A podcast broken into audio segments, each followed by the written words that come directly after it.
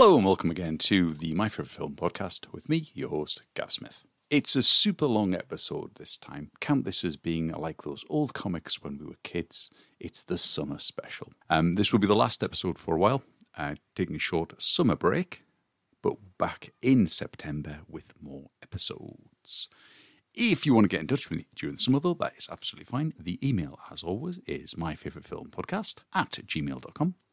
Or on Twitter, you can catch up with me on at myfavfilm. Hopefully, during the summer, I'll be getting a website together and maybe something on Facebook as well, so you can follow me in different places. Until then, today's conversation is with Mary Wild. Mary is a Freudian cinephile. Yeah, she tells me a little bit more about that during the conversation. Uh, she is the co host of the Projections podcast, and she has her own Patreon page, which I'm sure you can find by going to Patreon and searching up Mary Wild. So, my conversation with Mary is about Joker, the 2019 film by Todd Phillips, starring Joaquin Phoenix. This is an origin story for the Joker, and I say an origin story. It is not the traditional one. It is not the same one as been in the comics many times, but there again, there's been so many versions of the comics that what is the real origin story of the Joker anyway? This one surrounds Arthur Fleck, who is a clown and stand up comedian, and it tells his story of how he becomes the Joker. This is my chat with Mary. Arthur, does it help to have someone to talk to?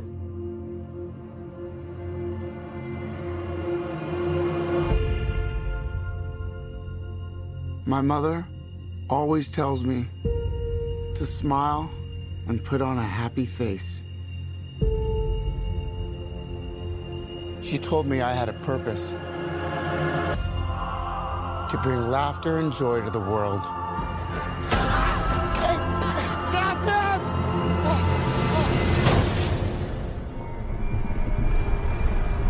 Is it just me? Or is it getting crazier out there? Hello, Mary. Hi, how are you? Very good, thank you. And yourself?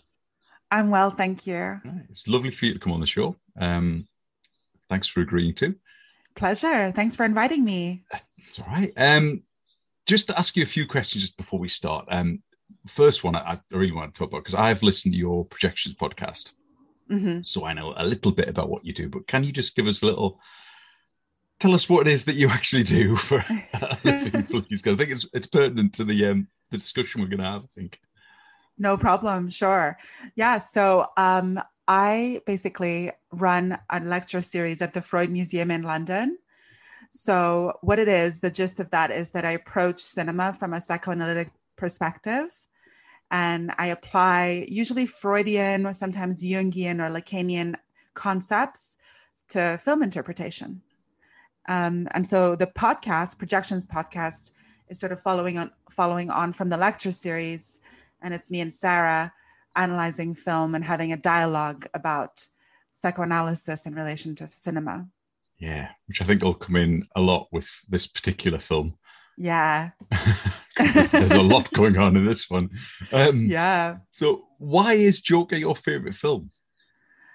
Joker is my favorite film because um, the the character of the Joker is actually my favorite fictional character. Okay, yeah, when they announced that there was going to be this sort of uh, alternate universe film Yeah. uh, dedicated to the character study of the Joker, like his origin story, yeah, uh, I was just like so stoked, and I watched the trailer. Uh, so many times. I think like the trailer has like five million views on Wow, YouTube. Like half of those views are mine, you know. fair enough. and I was really anticipating the film. I, in a way, I was maybe even setting myself up for a disappointment because I'd really hyped it up in my mind. yeah, yeah, But then when I actually went to, to watch it in the cinema, I it even surpassed my expectations. Like I really loved everything about it. I love the Martin Scorsese references. I Yeah, loved yeah. I love Joaquin Phoenix. I think it's perfect casting. yeah. Very good. Um, yeah, and I just like the idea of we sort of understand psychologically how this supervillain came to be. You know, like how this Gotham City crime boss, um, like what led to his in a way the de- deterioration of his mind. You know. Yeah. Yeah. Yeah. So are you a big comic book fan then? Are you? Well, I, oh, I really only like the Batman comics. All right, fair enough. Yeah. I'm a bit the same myself, actually. really? Yeah, yeah. I've, I've always been a big, big Batman fan. So I've got um, this was this was a film that I was also looking forward to, but I've I've never managed to get to watch it for some whatever reason. Oh. I missed it at the cinema, Mhm. and then just I guess with lockdown and things, just never got around to actually seeing it. Sure. So this was my first watch, and I really did enjoy it. So Oh, nice. I'm so Yeah. glad you got to watch it for Yeah. this conversation. That's really cool. Yeah. Um, so talking about Joaquin Phoenix, then, so obviously he won Oscar for best lead actor in this. Yeah. Um, Yes, he did. How do you think his Joker compares to other Jokers that have been on screen? I mean, there's there's plenty of them. There's plenty of them. um, yeah. I mean, actually, um, I'm going to be teaching a course about the Joker for City right. Lit this summer. Wow. Um, and and I'm going to be covering a bunch of the Jokers. So right. um, I'm now thinking of obviously Cesar Romero Yeah, in the yeah. original Batman TV show. Yeah. Um, Jack Nicholson, Yeah. Mark Hamill. Yes, of course. Uh, Animated you know, yeah. Yeah, you know, Yeah. Jared Leto, of course. Yes. But but also the uh, incredible Heath Ledger. Yes. Um, I mean, there in a way, I think the Joker is such a great character that first of all, it's sort of you have to be of a certain caliber of actor to have the moxie to play a joke, uh, play a character like this. Yeah, definitely. Yeah. So it, it kind of already is the bar is pretty high. Like you can't you can't get anyone too inexperienced attempting to play the Joker. No, not at all. No. No. I mean, So uh, it- yeah, I think Jack Nicholson obviously had the certainly had the acting chops behind him to be able to pull it off. Um, although he owes a lot of his performance, I think, to Cesar Romero. So I don't think his performance would be the way it was with the 1960s Batman. But uh, yeah, exactly, exactly. Um, I mean, actually, I, I don't know if you've ever seen the series um, Gotham, like Yes. the TV show. And it, it's Cameron Monaghan, isn't, Yes, it isn't is, He's yeah. the proto Yeah. Joker. He's very good as well. he is in both incarnations as Yes. the before and then his brother. Because I can't, I, can't remember, I can't remember what the name of the, the original character is, but it's his brother Jerome that takes over the, the role of Jeremiah. Jeremiah. Jerome's the first one, isn't it? Yes. Yeah, Yes. yeah, Yeah. it's brilliant. Like yeah, mean, he's brilliant. Yeah. he's brilliant and i think you know i think every actor brings something different to the character uh, because he is so complex so there's a lot of room to play and, and experiment Yeah. and so every performance is memorable in its own right but so you can't i, I wouldn't i couldn't say what what my fa- absolute favorite joker performance is i think i think they all add something to it Yes. i think maybe heath ledger was the most radical Yeah. I, I think um, Joaquin Phoenix's Joker owes a lot to Heath Ledger's. Um, Yeah. The whole way he, he looks, the whole look of his Joker, I suppose. Um, Mm. even to the dancing and the way he acts. yeah Um, yeah, there's, there's a lot of that in there. Yeah, exactly. Yeah, you're right. I mean, uh, Joaquin Phoenix and Heath Ledger were really good friends actually in real life. And when Joaquin won the Best Actor award for the, the Screen Actors Guild ceremony, so pre prior to the Oscars, because he also won the Golden Globe, he, He won did, the yes. BAFTA, Yeah, yeah. he won everything. They Yeah, just gave him all the awards. yeah, he was When very he- good. He's very good, well deserved. Oh, absolutely. he- yeah. Yeah. when he won the SAG award, the Screen Actors Guild, he actually thanked his um, his favorite actor Heath Ledger. Wow. So I think you, it, it it it supports your claim that there is a lot of like uh, homage being paid to the Heath Ledger Joker. Yeah, definitely. I mean, even from the, the, the long hair and the way he looks. Yeah. I mean, the, the Joker in the comics has obviously got quite a lot of different origin stories. He's one of these characters that I don't think he's actually got a real origin story. That a lot of them Yeah. involve him falling into a vat of chemicals, but Yeah. you, you know, you've got things like uh, Batman Endgame. I don't know if you've ever read that. Yes, Um, I have. Yeah, which where they, they basically say he's, he's evil incarnate and he's he's Yeah. Beelzebub living on Earth. So you know he's he's a very complex character Very with yeah, no real origin. Yeah, yeah. I mean, I suppose you could make the argument that the re- one of the reasons, because do you remember in The Dark Knight when Heath Ledger says um, something about uh, having more than one multiple, you know, have, having more than Yeah. one backstory is like Yeah. it's, it's like multiple choice or something. Yeah. Or um, I mean, I think that's even straight out of the comics. I think it might even be from the killing, the Killing Joke. I think it is the killing joke. Yeah. I think Yeah, the scene with Batman and and Joker in the the police station is from the killing joke. So that's right. that- That's, right. taken from there. Yeah. And in Yeah. a way, I'm thinking that maybe that's the reason why it seems so fluid, confusing, and ambivalent. Like there is no set facts of what we can all agree happened. It's No. it's so like co- confused and mysterious. Is because the Joker, I think everyone probably will attest to the fact that he is mentally ill. you Yes. know? Yes, And definitely. he's he's not a well man. no, not not the slightest. So maybe maybe that's why it seems so ambivalent when he's trying to remember his past because it's so wrought with with trauma yeah. that you know he he he even feels at odds with it like he doesn't he doesn't fully he can't fully accept what really happened so there's a lot of denial there's a lot of repetition of the past Yeah. there's a lot of uh, just outright forgetting because it's too painful Yeah. so then there's like a reinvention of the past Yes, which is what Heath Ledger's Joker does an awful lot through it because he every time someone asks about his smile, he comes up with a new story of how he got the um the scars across his face, doesn't he? exactly Yeah, exactly yeah. And I guess if they continue, because they are thinking of doing a sequel to this Joker, aren't they? yeah yeah they're Um, doing the sequel If they continue with that, I guess he'll change the way he became Joker through the course of that. I would have thought and reinvent Yeah. himself again. Yeah, yeah yeah i mean interesting to see. yes. I mean in i'm kind of like um I, I don't know if you remember but there was this meme that was circulating when this joker todd phillips's film uh, came out in 2019 and it was something like creating the joker in 1989 i.e jack nicholson. Yeah, throw him into a way um, a vat of chemicals. Yeah, and then creating the joker in 2019 throw him into society yeah. Wow. Yes, because that, that, that's definitely where this is coming from, isn't it? Here, this Joker is is created by the world around him rather than something, some accident of some sort. yeah, like the, the the toxicity isn't coming from a vat of chemicals it's coming from human interaction Yeah. from civilization that's what's toxic and that's what's polluting his mind that's Yeah. what's corrupting him Wow. Yeah. That's. Ex- I guess that's exactly what this is. I mean, from the, the first opening scenes, you see a, a a very downtrodden man. You know, the the whole putting on the makeup in that dirty what ho hos. I think he's the Joker.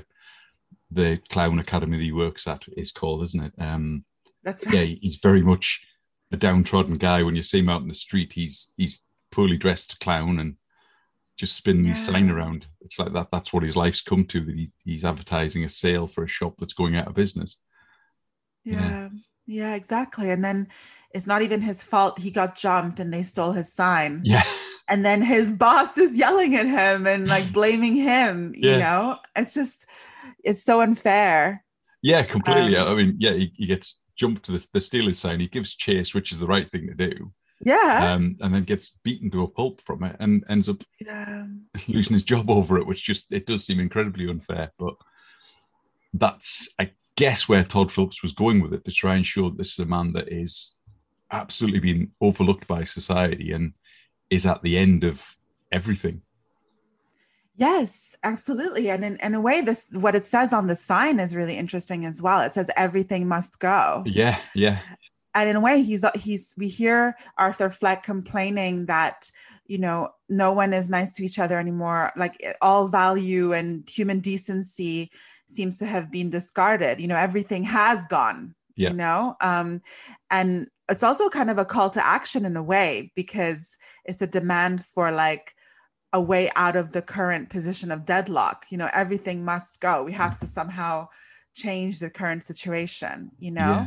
Um, I mean, at least that's what his followers believe. His followers, the movement that he starts are you know they, they're very kind of radicalized by the joker Definitely, yeah, yeah. but the joke but the joker himself he doesn't believe in anything he he keeps saying i don't i'm not into politics i, I don't want to start a movement no, no, he believes in nothing no, not not nothing at all. He's just he's just.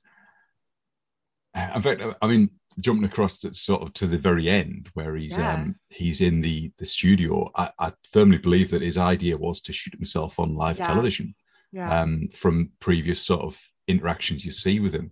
Mhm. Um, and he obviously just got really angry at that point and decided, actually, do you know what? I'm I'm not going to kill myself. I'm going to make a big stand here and do something different. yes. Um, but he, he is pretty much at the end at that point, isn't he? He doesn't care anymore. No at all Mhm. like he he has he's not invested in anything No. because he feels like he has only encountered trauma his whole life yeah and so he has actually like he, he even says i have nothing left to lose um i was thinking of some of the i mean i mentioned martin scorsese as a big influence of course the king of comedy and Yeah. taxi driver Yes, definitely. Yeah. We can really see the influences there but i was also thinking um you know the 1976 film network uh with the anchorman Yes. who's he's he's like yelling and screaming and he's yeah, like yeah, yeah. um i'm angry and i'm not going to take this anymore yeah, there is a lot of that in there as well. Yeah. I mean, I think there's Uh, there's there's um links to say Fight Club as well. oh yeah the whole you know duality of him that in one breath he's you know shooting people on on trains and whatever else and then he's just a clown in a, a hospital singing and dancing for the kids there's a wow there's there's two sides to his personality definitely there in the same way as there is in, in fight club That is Yeah. so true. That is so true. And also this kind of interesting tribalism of people uh, congregating together and bonding Yeah. over violence. yes yes um Yeah. that's a, that- that's a big a big part of it isn't it that everyone follows him and sees i guess it's a uh, gotham is always described as a melting pot in all the the batman comics that you know, Yeah. it doesn't take much to tip the people of gotham over the edge and make something happen um and i guess from this this film's point of view that's what they're showing at the start that you know if kids can just walk down the street and quite happily beat someone up to that stage that they do Mm. uh, it doesn't take much for then someone else to go, oh, do you know what? There's been this bit of violence. These rich people are, are oppressing us. Let's let's rise up, which is exactly what happens at the end. Yeah. That is so true. I was also thinking of, um, you know, Joel Schumacher's Falling Down, Yes. you know, with Yeah. Michael Douglas. Yeah, That's yeah, also yeah. very, Uh, yeah, kinda- yeah. Yes, one man rampage. I guess he's again another man at the, the end of his tether, and he's yeah. he's downtrodden and decides, oh, do you know what? I, all I want was breakfast. he goes on his, his killing spree. yeah exactly. Like you know he's it's a very interesting character study. All of these films of like troubled isolated lonely people who um have a emotional disturbance or breakdown. Yeah. um i mean i i don't know if you remember um around the time of the release of joker but I, there was so much because i was paying a lot of attention because i was anticipating this movie so much. And there was a lot of talk on twitter with uh people being offended by joker and saying that really? this is yeah yeah oh it was massive and they were like saying that this film is yet another film that's about like a sad white man and it's Yeah. so annoying and whatever and i just i Yeah. really don't like that discourse i feel like it's very reductive and annoying because they were basically suggesting that you can only appreciate this film if you are yourself a white man and that's simply not true No, not at all. case in point. I'm a case in point of that. I'm a woman, and Yeah. I love I love the Joker in Yeah. all his iterations, and I identify with him. I mean, I don't know if you noticed, but in my Twitter bio, Yeah. I've written down Arthur Fleck's twin sister. I spotted that actually. Fair enough. I'm slightly worried now. Glad we're on Zoom. yeah, yeah. yeah, As exactly. long as don't pull a But gun it- at the end, we'll be all right. Yeah. but it's like you know i just don't I- there was so much talk around the fact that he's toxic and we Yeah. shouldn't have to you know this shouldn't be allowed these representations of violence male violence shouldn't be allowed and i think Yeah. you know there's i don't like this kind of policing of cinema where these moralistic views are actually suppressing good cinema because you know we don't come to cinema to get life lessons No, and like no. uh that's not what it's about it's not No. a psa you know No, it's it- not it's like an escape, isn't it? yeah it's escape but also maybe some form of like working through processing some difficult stuff that we haven't fully articulated you know Yeah. Um, it's all unconscious you know we relate to it on some level it's it's captivating it's compelling it doesn't always have to be like movies about goody two shoes you know No, no. It'd be really boring if it was, wouldn't it? You know, if everyone always had a happy ending, it would be a terrible thing. Um, yeah it would it would be Yeah. tragic yeah. It's actually I was I was talking to someone. Um, I've just done an episode on on Brazil, Mm. um, the Terry Gilliam film, and we were talking Great about film. that. Yeah, because obviously Terry Gilliam got his directorial cut at the end, so that doesn't have a happy ending. wow Um, because obviously there's a there's the end where it Yeah. looks like it's happy ever after, and he's in the fields, and then Michael Palin's character appears, and actually he's not, and no it's he's that- not that those types of endings where it doesn't all end happily and everyone Yeah. doesn't have a, a lovely life afterwards it's sometimes it's a lot more interesting for a film to be like that and it makes the film a very different film but a more enjoyable film 100% yeah, yeah absolutely um what i also loved when i immediately saw the trailer for joker Mm. um you know like when he, uh, joaquin phoenix um sort of like makes a smile out of his, you know using his Yeah. his fingers like he oh it's so great Yeah. Um you know that actually comes from the man who laughs the silent film? Oh right. Yeah that's which is pretty much where joker's character came from isn't it? Yes The- the- exactly. the based him on basically on that that character.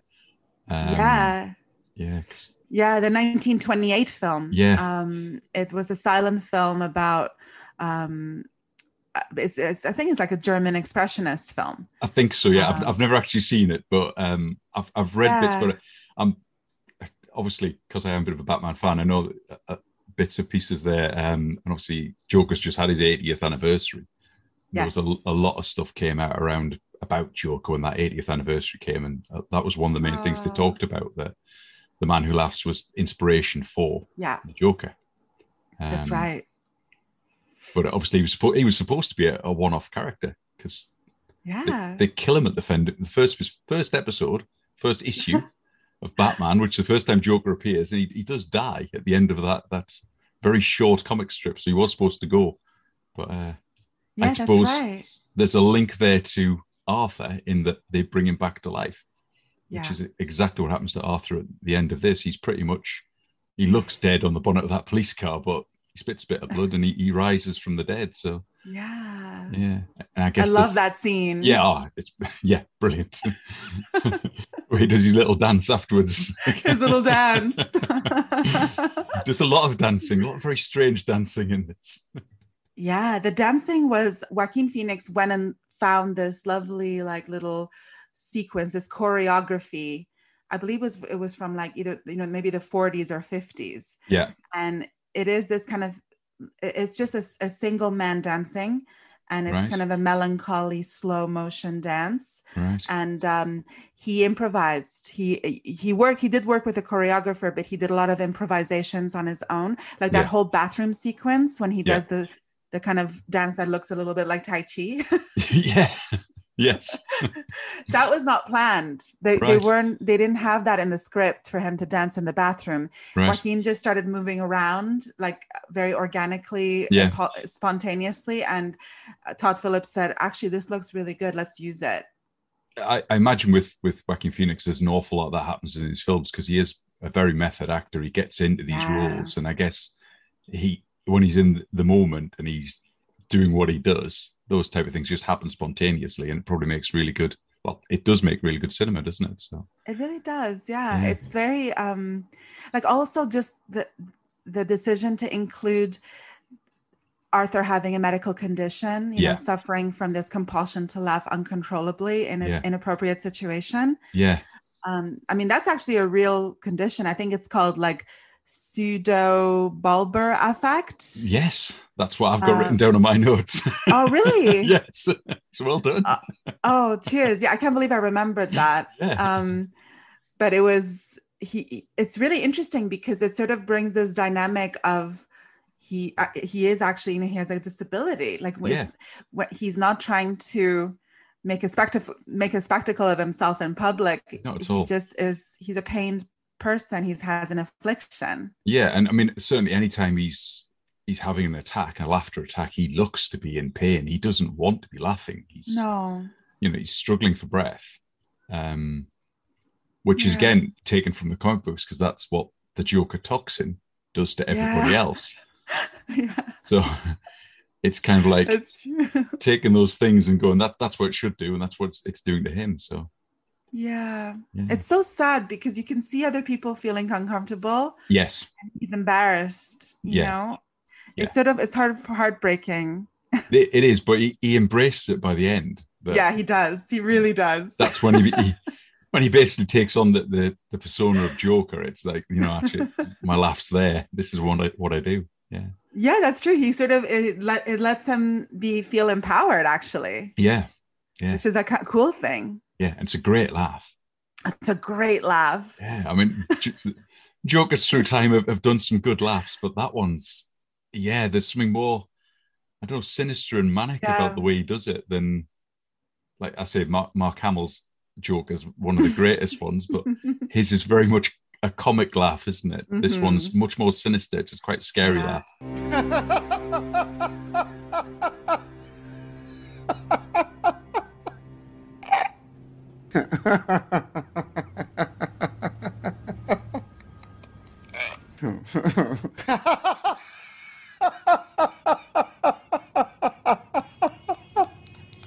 but it, sort of also harks back to the man who laughs um the fact that he has a permanent perma grin you know Yes. he has a permanent grin and he um he can't convey anything other than joy and laughter and that itself becomes painful Yeah, so it's sort of suggesting this idea of like the burden on on all of us when we have to put on a happy face even though we might not feel that way on the inside yeah, Yeah. um so it's it's another kind of very relatable aspect of the joker yeah. Well, his his mum calls him happy, doesn't she? yeah So he, he's been brought up in a house, I suppose, where he was supposed to always be happy. So the Mhm. laugh, I, I don't know if some of the, the laugh and the effect comes from that or whether it is. I think they just describe it as being the a brain trauma that's caused it, which obviously Yeah. they, they do go into a little bit in more detail later on.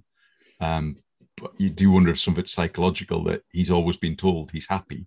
So Yeah. he feels a, a compulsion to laugh because he has to be happy. he has to be he doesn't have a choice Yeah, it's, it's the way he's been brought up by his mum. I, I don't know. yeah it's so sad when he finds out about his past and like case Yeah. file Yes, and the Yes. trauma oh my gosh like the child abuse and the Mm. neglect and you just realize he really never had a fair shot in life no, I, I think you know they do. They give you that slow burn at the start of the film to, to show you how downtrodden he is, and they just keep going and and sort of forcing more on you to tell you. Actually, do you know he was badly taught as a, a child as well. Um, Mhm. he had a terrible home life and whatever else. He, he's he's just not been ever in a good place.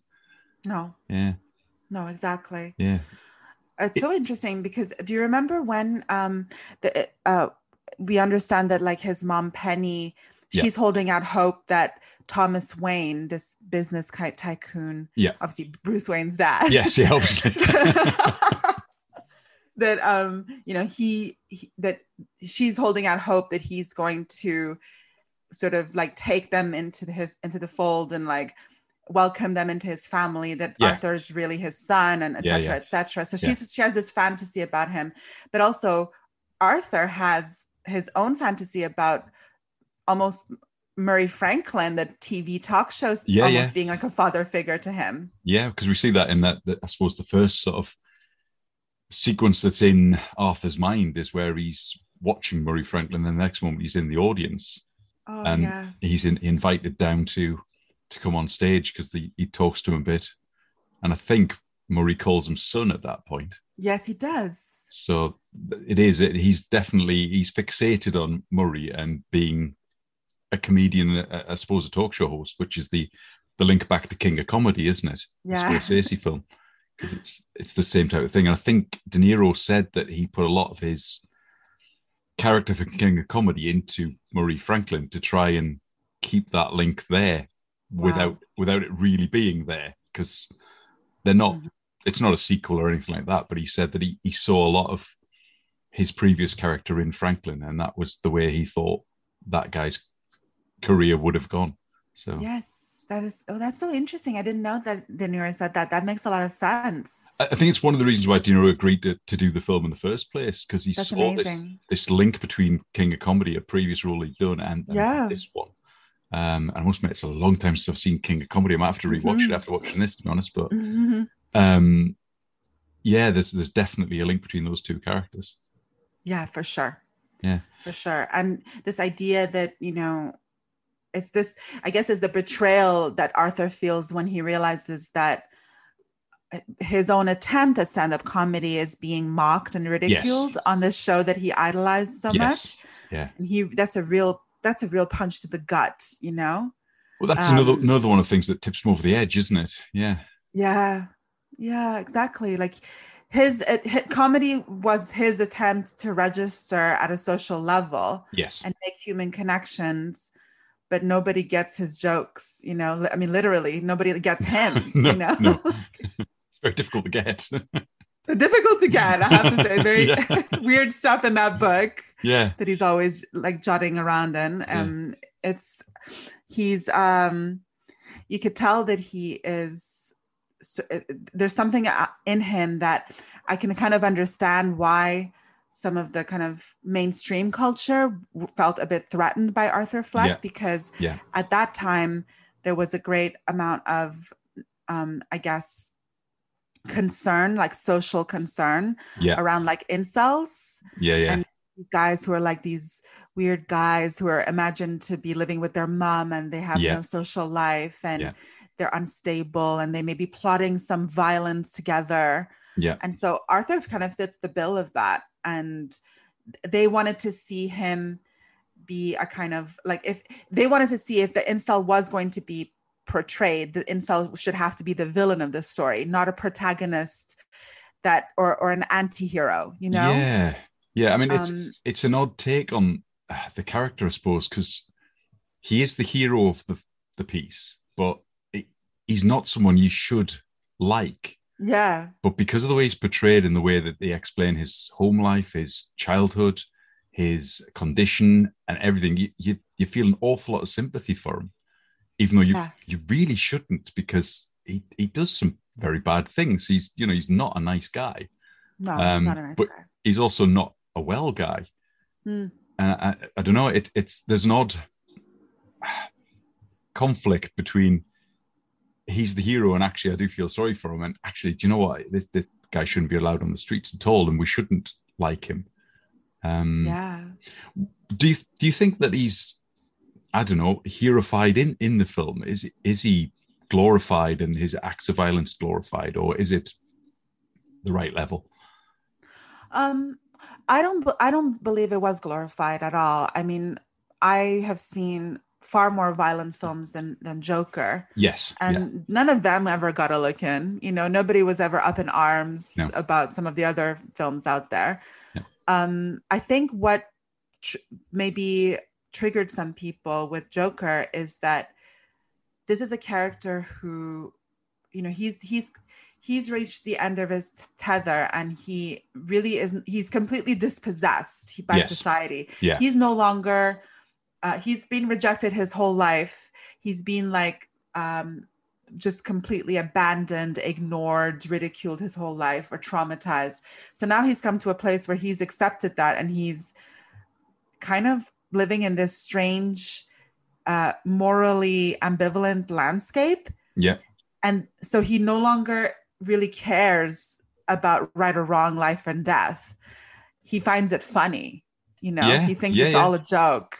And I think that's what upsets people more than anything. It's that someone should uh, openly express their complete moral detachment from the rest of us Yeah. because all of us we feel we have to be invested otherwise we're we're bad people Yes. Yeah. and here's this character who literally is saying i don't care i think this is all a joke Yeah. and um because i was thinking you know um it kind of reminds me a little bit of the philosophy of absurdism Right. Okay. Have to help Um, me on that one.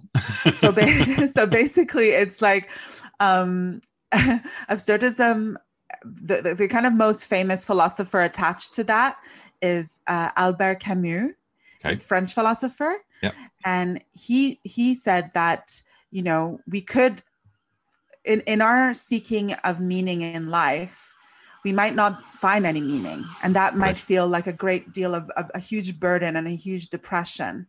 But maybe the solution is that you know we kind of embrace the, the absurdity that there's no meaning. So um we should just kind of like arrive at a place where we defiantly continue to live and search for meaning even though we probably won't find any.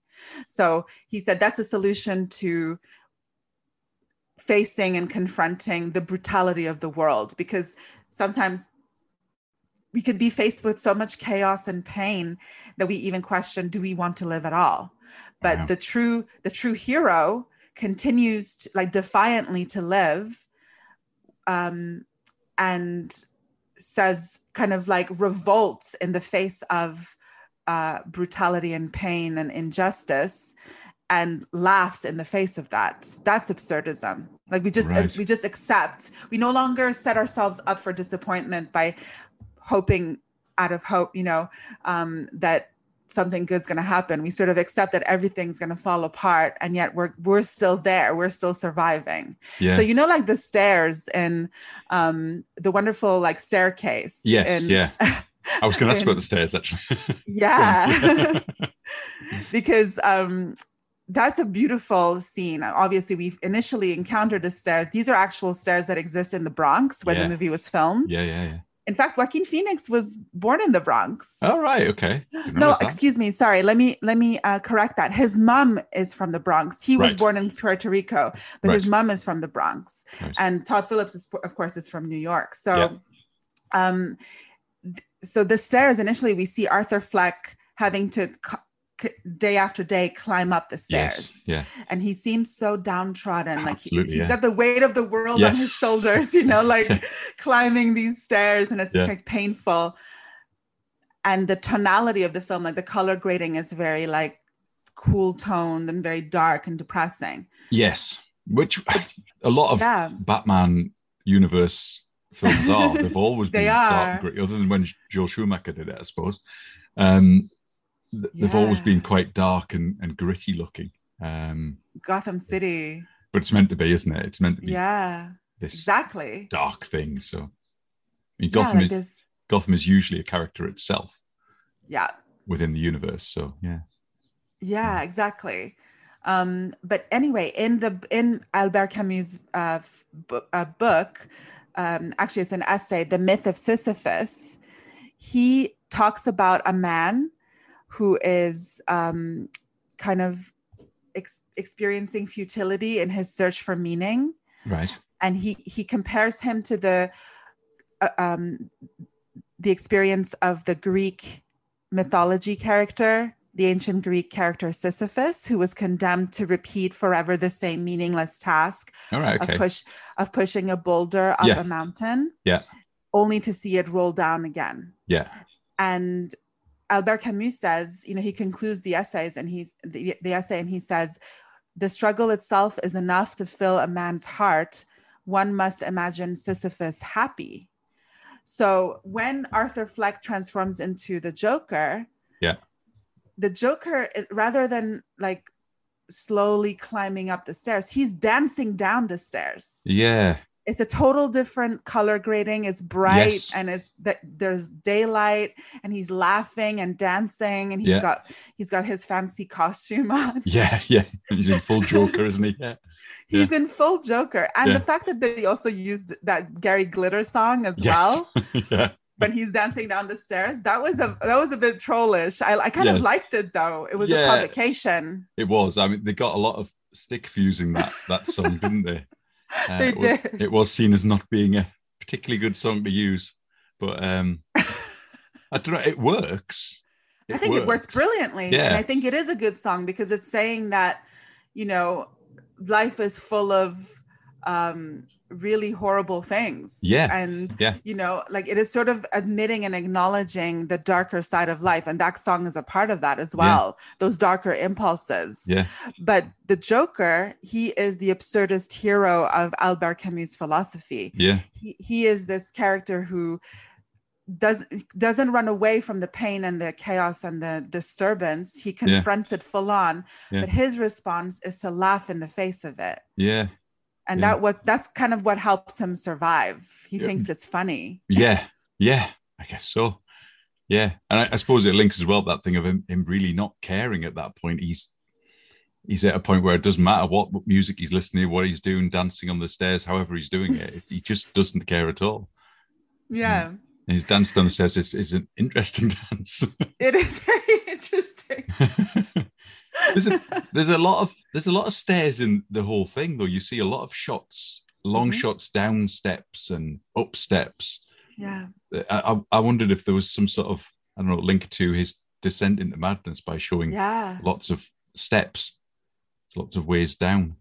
don't know. definitely definitely Yeah. because it's so much easier to fall down you know Yes. than it is to climb up Yeah. and so he just sort of relishes in his downward spiral Yeah, yeah, he doesn't he- you know he feels like it's sort of um pointless to continue putting himself through the kind of punishment of resisting against yeah, everything going on he just sort of goes with the flow of it he lets that madness of the world become a part of his own personality that makes sense. Yeah, well, I mean, a lot of it comes as well from I suppose um, Joaquin Phoenix's whole portrayal of the role. I mean, he must have lost an awful lot of weight to take this role on.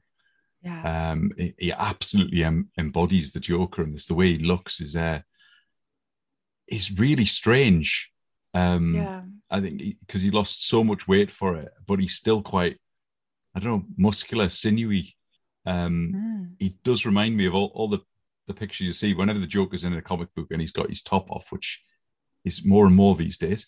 Um he, he does have that same very very skinny look and Mm. Yeah he's, he's embodied it completely hasn't he yeah Yeah. yeah um what's interesting is that before he started working on joker Yeah. um he had been he had just finished doing the kind of press for the release of his film directed by lynne ramsay you were never really here oh yes yeah yeah. so in that he plays like a war veteran He does, you yes. Yeah, he's And he's he- in a wheelchair, isn't he? For it, is he? is Yeah, he's- yeah, so he's he's not um he's not physically disabled. He but he has No. ptsd yes, yes, he um he he has very bad ptsd and he has like he has he zones out. He ha- he disassociates and So- then um he he's he's sort of committed to committing he's he's very invested in committing violence. Yes, um it's like a remember now, yeah. repetition of his trauma but what he said was that when he was making that movie with Alan Ramsay, he did a lot of research on post-traumatic stress disorder. Yeah. And he really understood the link, the kind of emotional expression of it and how to how to perform that. It's very difficult. And he said that he brought that knowledge to the Joker um, because often you do see Arthur sort of he looks a bit zoned out yeah, yeah, you know um he he really does look like he's he's had some shell shock or something. There's something really disturbing in him. Yeah, and what is striking is just co- to comment on what you said about his physicality is that in you were never really here he had actually put on weight for the role. Right, So he- okay, he was overweight. Yeah. and then within only a few months uh, he lost not just the excess weight and that but then then he became underweight yes, yeah, he, like tr- radically transforming his body. I mean, he in a way he kind of reminds me a bit of Christian Bale, that commitment to the Yeah. physical change. yeah, yeah, because he he gains and loses weight for whatever he's doing, doesn't he? Yeah, Yeah, yeah, he was so skinny in The Machinist, and then he was so buff playing Bruce yeah, Wayne. playing Batman, yeah, yeah, yeah, he, he, jumps, doesn't he, very quickly? Yeah, Yeah, I don't know how they do it. I, I know. I have enough trouble just keeping it the right way, way I am now. Yeah, me too. yeah.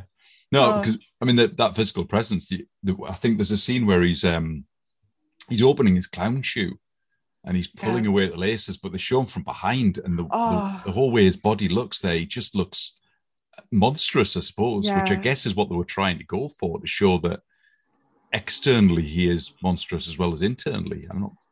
yeah. No, absolutely. Absolutely. He's so he's he, he's he's so deprived. Yeah, Like He's so malnourished. Yeah. Um that it sort of bleeds into the fact that his body is shrinking as well. Like he feels like he's nothing. Yes, He feels like people just don't see him on the street. He's like invisible. Yeah. So his weight loss makes him shrink to almost non-existence. Yeah. But also he is severely malnourished. Like he is uncared for. He Yeah. is and he looks sick. He really truly looks ill. Oh yeah, yeah. Every time you, you, see his body, you just think, oh, he's he he needs to eat a lot more. Yeah. Absolutely. Hand that man a sandwich, Yeah, you know? absolutely. He'll be fine with some food in him. yeah, Yeah. But also it reminds me of, you know, when he opened up the refrigerator door and he started like removing all the internal objects and climbing inside. Yes. Yeah, It- That was really interesting. it's a really strange scene because I, I couldn't work out what was going on because obviously they've got the I think the phone message systems in the background, isn't it, with the Yeah. police talking and wanting to, meet with him. Um, and he just Yeah. seems to be throwing things out the fridge. Then for him to craw- get inside the fridge just seemed a, a really odd thing to do. But I guess at that point he's he has completely lost it. I can't remember was that after he's actually killed his mum and he's gone Um, gone back, or is that no, before? so that was after he confronted Thomas Wayne That's in- right, at yeah, the in the- movie theater yeah and he said, you know, I'm your son. yeah um but then oh but then when he came home uh his mom was taken to hospital yes. that's what it was So she's already he- in hospital, isn't she? At that point, yeah. she's already in hospital that's it Yeah. but what, what what i found interesting in that scene is that it isn't it, it it kind of made me think oh well he seems to be seeking some sort of refuge or or comfort yeah. and for him it makes sense to climb into a damp freezing dark space Yeah, yeah. because that's kind of the world that he's always known Yeah. like it's like he's going back into this like strange uh womb but it's like the womb is it's is so is, is like antithetical to what a womb should be it's Yeah, not warm yeah, and yeah. welcoming it's cold and it will it'll make him ill you know Yeah, yeah. Yeah. um but also that scene was completely improvised that was Wasn't not in it? this yeah that was not in the script so um the, he was climbing the fridge. he wasn't supposed to climb in the fridge he was he, he was meant, just meant to listen to the message on the answering machine in his kitchen Yeah, and, and then Joaquin Phoenix just decided on a whim, completely impulsively, to climb in the fridge. And if you play back the scene, you can see the cinematographer. There's like a bit of a like jump in the camera because they like followed his movements. They're like, "Oh, what is he doing?" Okay, well, let's zoom in on this, yeah, and it completely took them by surprise. yeah. Wow. It's so cool that he's such an actor that he he just thinks like that on his feet. Yeah, it, it is that thing of it. He does seem to embody his roles. So Yeah, he does what he thinks that character would have done. And even though it's unscripted, he knows that character better, I suppose, than the person writing the script. So it does what he believes the character would do, and it and it works. It works. I mean, yeah. it, it's a bit bizarre that he climbs in the fridge, but you can, as you say, it does it make sense for him that the type of love he was given as a child was, you know, being tied to a radiator. I think it says at some point in his thing that, you know, that's how he was left, that's how he was treated. So Hmm. why wouldn't you then think, well, actually, yeah, climbing into a cold, damp, dark place is the best place for me? Yeah, yeah, it fits with that psychology, doesn't it? Yeah.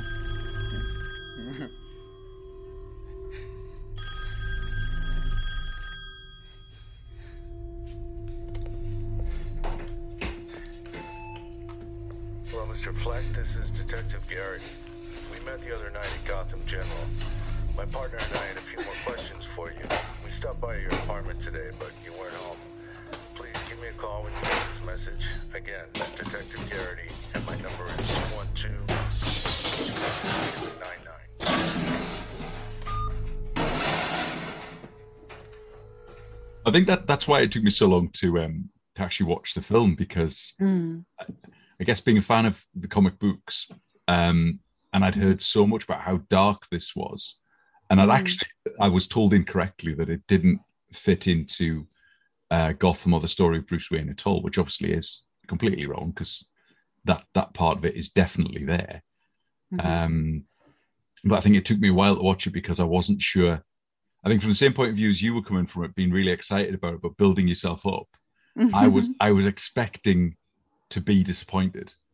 Um, oh yeah. so I'm glad now, having watched it, that I wasn't disappointed. That actually this fits very well into the Bat universe, and I think it, Yeah. I, I would like to see more of this Joker against a, a Batman of some sort.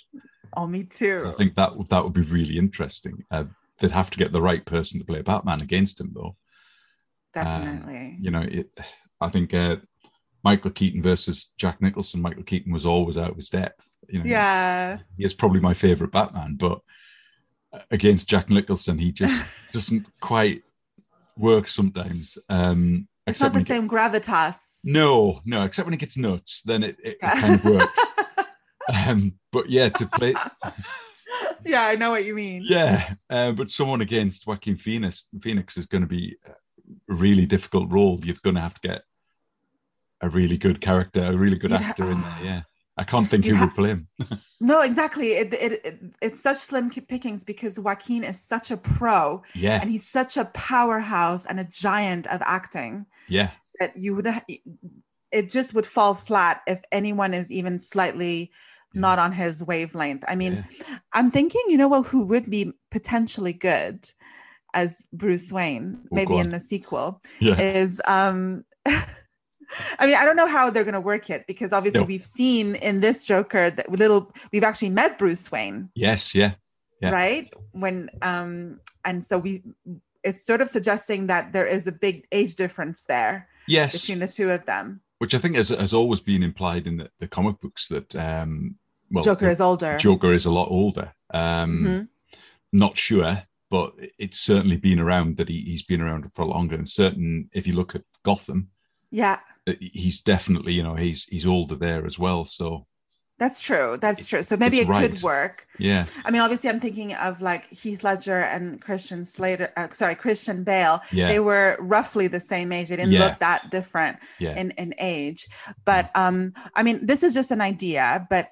I, I thought maybe Leo DiCaprio as Batman, Ooh, just because in real life, yeah. um, in real life, Joaquin and Leo have had a bit of a rivalry their whole been, lives. yeah, like they um i think joaquin was always felt like he was one step behind in getting Yeah. jobs Yeah. because leo was just such an he was just such a a-lister and such a like leading man icon. Yeah, he was getting everything ahead Yeah. of everybody else. So there was this like i would say maybe healthy comp- competition between the two of them but joaquin is darker you know? He's he seems more on like more volatile emotionally.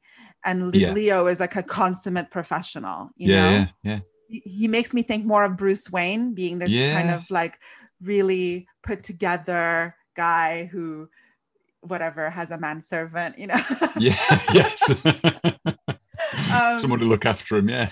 someone to look after he's a very pampered guy Yes, he, he is, probably yeah. has like manicures and stuff yeah, like yeah, that Yeah. you know and joaquin is not that guy joaquin No. is a true he really is a force of nature like even in real life he um he's a like an animal rights activist he is he's a bit of a wild card you know Yeah, yeah. You know actually he and i have the same birthday Wow. You share birthdays Yeah. with fucking We share- i share a birthday with joaquin he's four years older than me Right. but but still we i still get to say i have the same birthday That- That's enough, isn't it? Yeah. Yeah. so yeah maybe maybe leo i mean who would you like to see play batman against this Oh. joker Oh no, that, that there's there's if you think about the Batmans that there've been, um, I think Michael Keaton actually would be very good, but I think he's, Yeah. he's getting on a bit now from what view. Um, although he is set to return, isn't he, as, as Batman in the next Flash movie? So oh, yeah. it could be interesting because I think this is where DC are going with their universe. They they're creating this multiverse that they can flick between and go. Actually, all these things are happening at the same time. Okay. um, so- yes. You know, there's no reason why Joaquin Phoenix's Joker can't be part of any of the other films that have been there. That's um, exciting. It is, uh, I, you know, it'd be interesting to see some of the other Jokers together in, in one film, but that would be very different. Um, especially, I suppose, based on this being a comic book recently of um, the three Jokers, which shows that there are there's multiple Jokers out there. So Mhm. why should there always be one Joker be the same character? There's, there are different ones, so that'd be interesting. But I don't know. Um, I'm I'm interested to see what Robert Pattinson does with um, Batman, and I think the age gap there would work. that would work perfectly. And some of the things that he's done recently, the indie stuff that he's done since sort of hitting it big and whatever else, this is Mm. sort of return to the big mainstream cinema. He, he's a really interesting actor, and I think he, if he does it right when he does the Batman, uh, his Batman could work. And I think the age gap I might be just right. I don't know.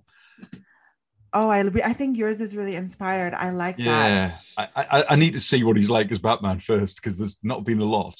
Um, I know. I like the of shots. trailer. Yeah, but there's still just not quite enough to know if he's he's got the chops properly. But he looks good. He looks good. He looks, He looks he- good. Yeah, he fits the part in terms Yeah. of his appearance. Yeah. So, Okay, yeah. I'm. I think I'm sold on your idea more. I like that. no, and I think you know if they continue with this this whole multiverse idea, which is certainly where the comic books have gone now, because they've they've just created this DC Infinite where effectively the whole of the DC universe happens at the same time, always in all time periods. So if they want to do a comic book that is showing Batman from the 60s, they'll just put out the next issue, he'll be in the 60s. And it'll be that camp Yeah. Batman style. Or if they want to go for the dark and gritty 80s, it'll be that the next week. So wow, they're jumping around it. Uh, they've got they've got future characters in there now that are running alongside the, the characters we're used to.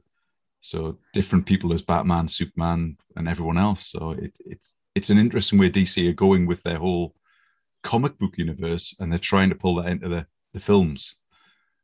Um, oh my gosh, I really like that. It yeah. kind of I like that it's it's so experimental because it makes me think of um it almost supports a lot of the theory around like quantum mechanics and time and the way that time actually works. Yeah.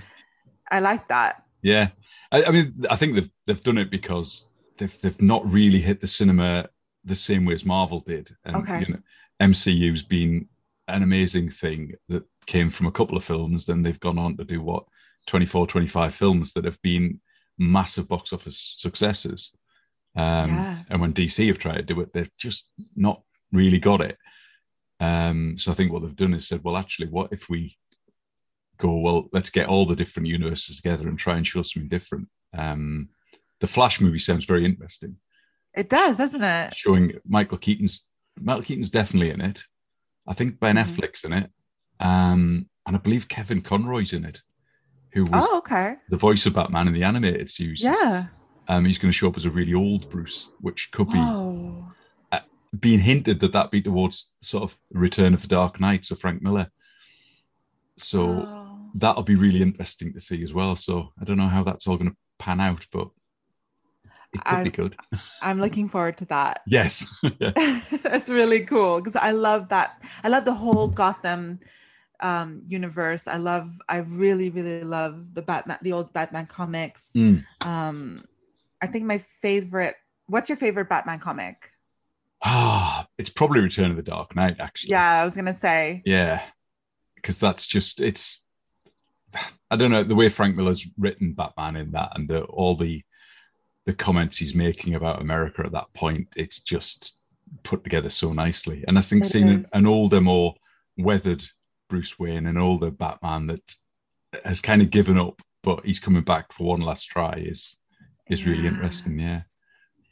I love that one as well. Um, I really, al- I mean, I'll, I think I'd have to say for me, it's the Killing Joke. Yeah. Um, I love Alan Moore, Yes. but also Arkham Asylum, um, Serious House on Earth, on Serious Earth. That's really good too. Yeah. Yeah. Um, Arkham Asylum is a, a, an amazing piece of work. I mean, the artwork in that is just.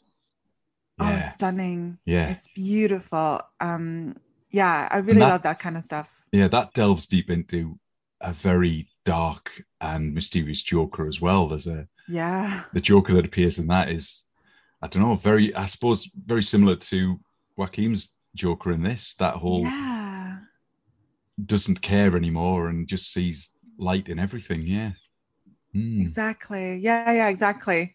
Yeah. Um, and that's a very difficult villain to kind of bring to justice if they're telling you outright that they cannot be rehabilitated. Yes. You know? Yes.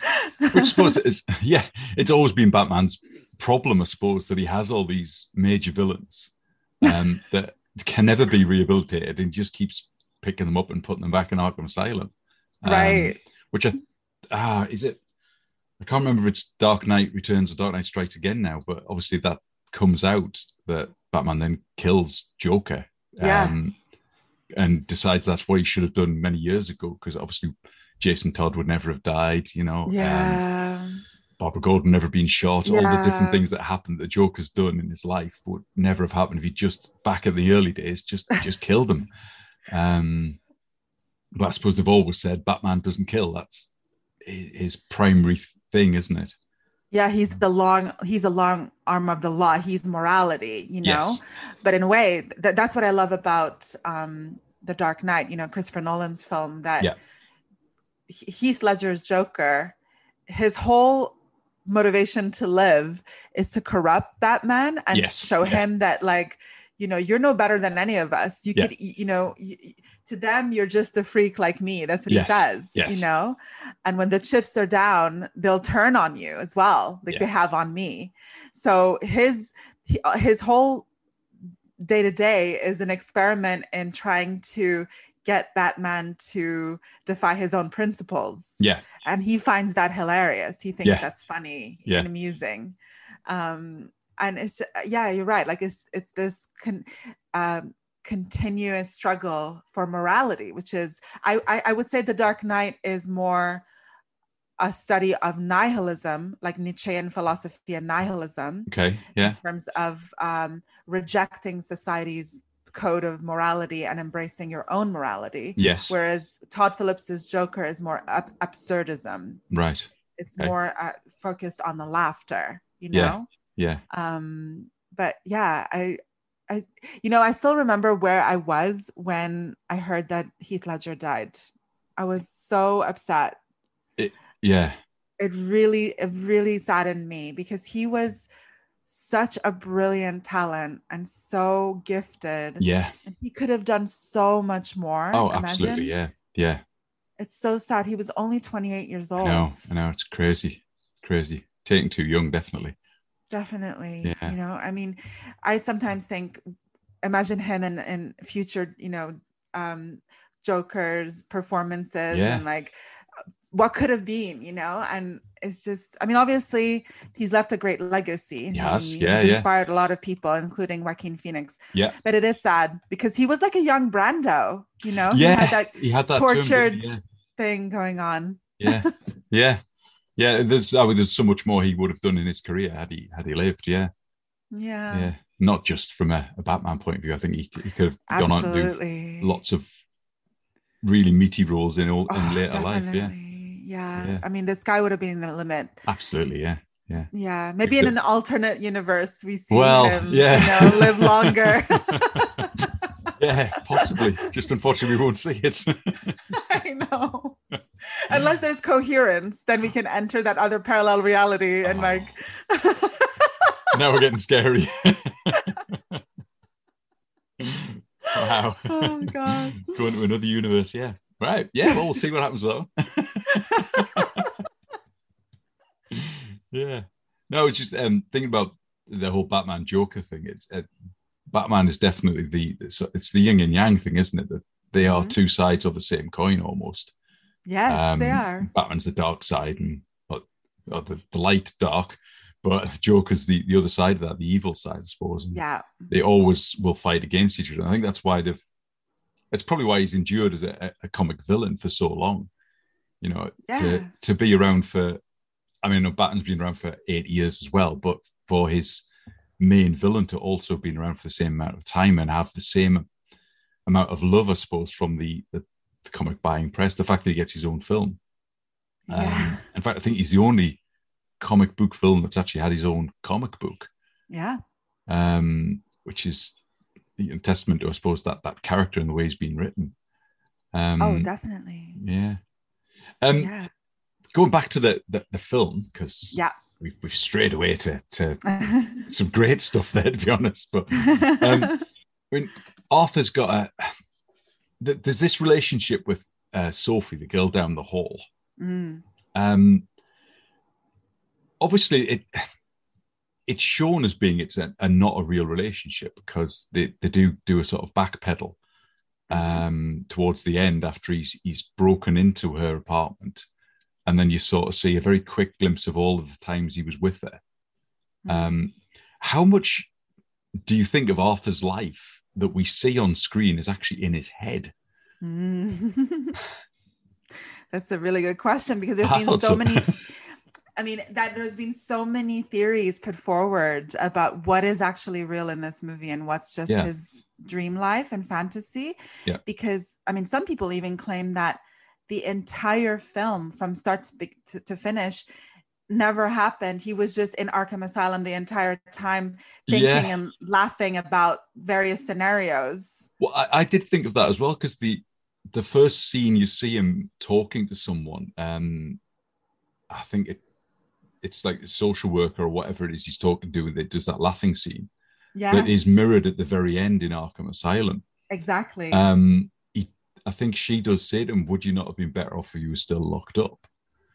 Um, um, yeah. And you do kind of think, well, was he just locked up the whole time? Um, I don't know.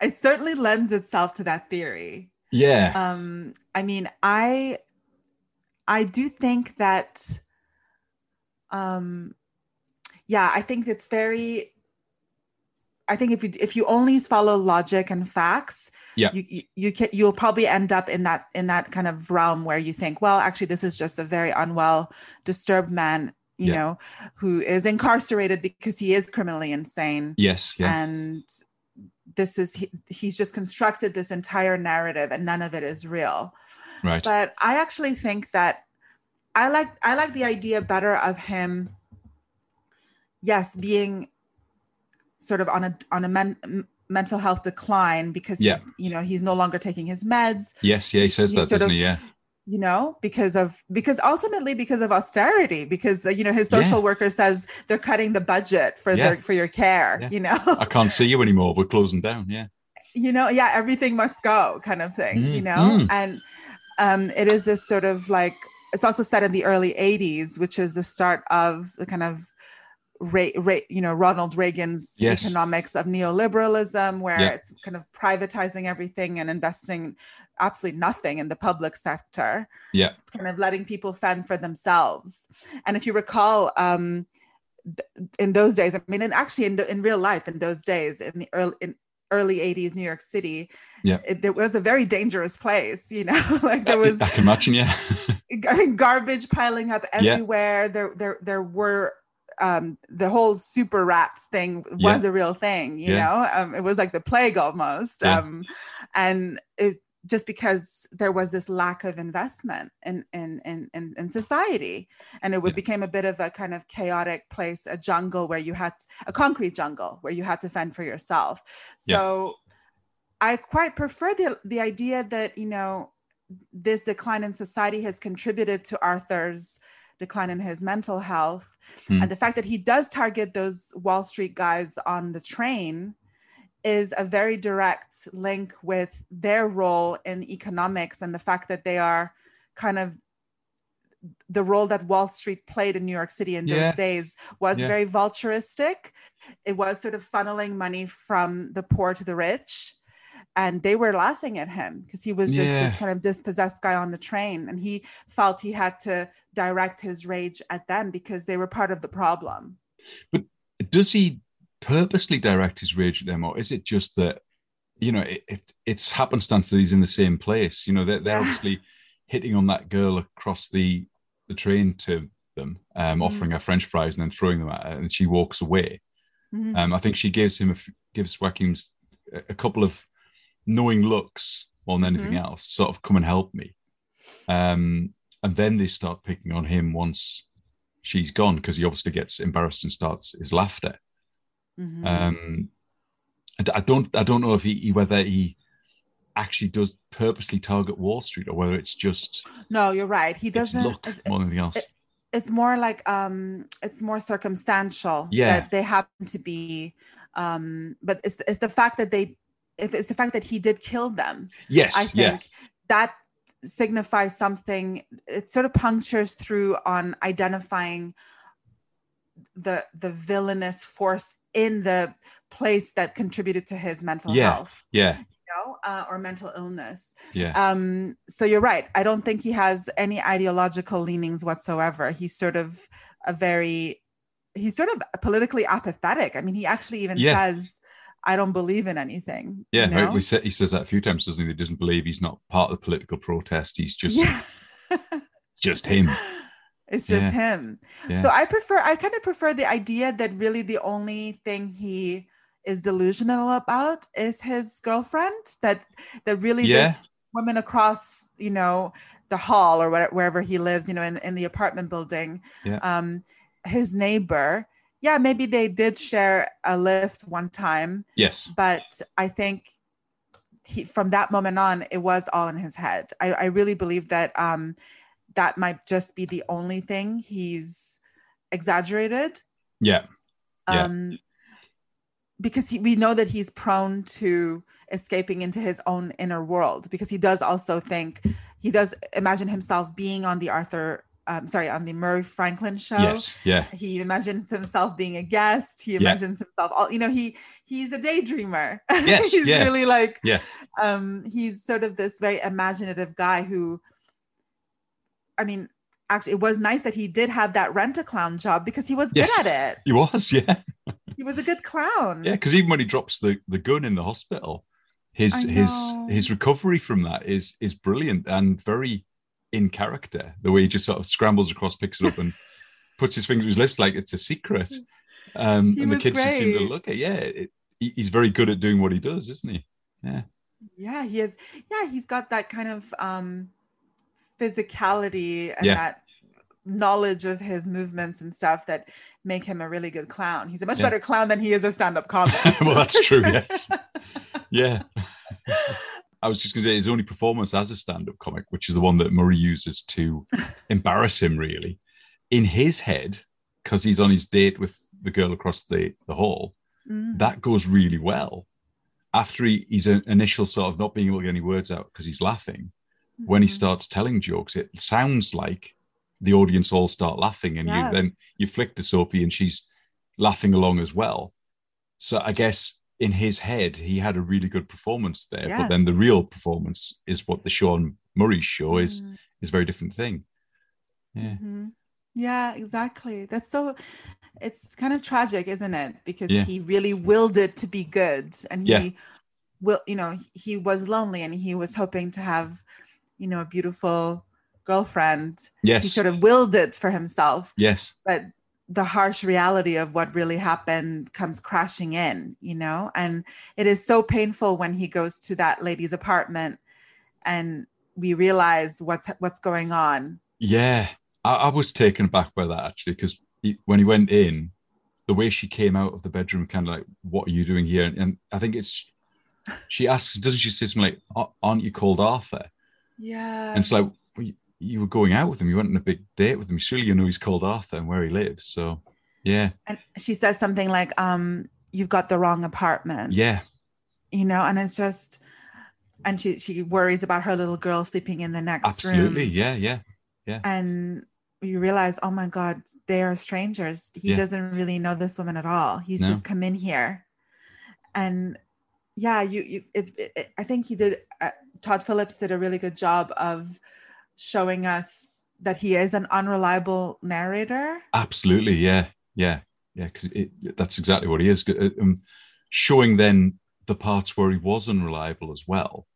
Mm-hmm. But it it still leaves you wondering whether other parts were unreliable or whether it was just that part. But I don't I don't know. I know exactly. It's just that's why I because I kept seeing people say like when Joker 2 was announced Yeah. and they were already working on the screenplay now. Yeah. Um people kept saying like we don't need another Joker 2. One is enough and I'm like speak for yourself. Like Yeah. I'm over here. He's only just getting started. He's only just yeah. he's only yeah. just come into his own as as the crime boss. I want to see what he does next. Well, we've we've got to see his interaction with Bruce Wayne. Um, Yes. because there's there's got to be more to that part as well, or, or unless is is in his mind as well, because he, he does have at, some point a picture of, I assume it's his mum as a young girl, um, Mm-hmm. and on the back it says with love or love that smile TW, Love that smile. um, and TW presumably is Thomas Wayne. So how much how much is there in that? It- uh, you know, did Thomas Wayne just want to sort of sweep it under the carpet and made it Mhm. look like he was adopted, or is there is it all been in Penny's head the whole time? yeah it sort of implies that there really was a, a romantic involvement there and so imagine that like you know the joker and bruce wayne are actually brothers Yeah, which I'm I can't remember. I'm sure there is a story where they've done that. yeah I'm sure there is. I can't remember what it was called, but I'm sure I've, I've read something where Ooh, that- that's that's the way it ended up that he was a legitimate son of Thomas Wayne. Oh Um, wow. It might have been after the uh, they went through a whole thing of doing the they killed Bruce Wayne off and they did the death of Bruce Wayne, yes. And then he came back um, after Dick Grayson had taken over as Batman for a while, and I'm sure Thomas Wayne came back into it then.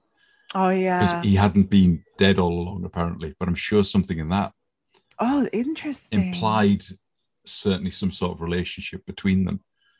Yeah, oh my gosh It- i'm so intrigued it would be interesting to see. I mean, I know the the the mock-up posters I've seen for Joker 2, they've got the the puppet um thing from the top of the Godfather films yeah has been placed on it. I don't know whether they're gonna sort of make this almost a Godfather-esque type oh wow thing where he, is a, a gangland boss. oh my god Or i maybe love it or maybe just bring in the gangland bosses that they've got in Gotham anyway that have always been yeah explored and, and show them against Falcone and whatever else and see what happens with that. Don't know. oh my gosh i mean it is it, it, it is such fertile um ground for really imaginative thinking and Yeah. kind of repurposing a lot of that um comic book material Yeah, yeah. Well, I think Todd, Um, Todd Phillips had said originally he wanted to do a, a, a dark DC universe where he, he Mhm. did origin stories of all of the major villains oh wow in this this dark way. So see, you know, a different version of Lex Luthor even, and his life would be what made him become the yeah the megalomaniac that he is. Um, and there's plenty of other, you know, if you go through Batman's rogues gallery, there's, there's an awful lot of characters in there that have got that same darkness to them that you could do a lot with. In a world where everyone thinks they could do my job, we got this videotape from Pogo's Comedy Club right here in Gotham. Here's a guy who thinks if you just keep laughing, it'll somehow make you funny. Check out this joke.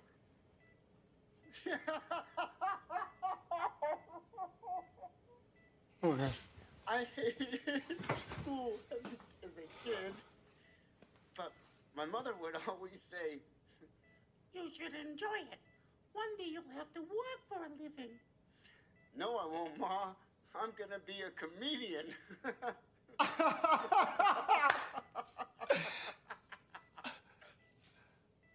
you should have listened to your mother. was watching the animated series Yeah. recently again and it's so good it is. it's so funny and um i really hope that there you know ma- i mean i know that obviously in suicide squad we've seen harley quinn. Yeah, yeah, and i saw like the birds of prey which i really didn't like. I thought it was cringy. Yeah.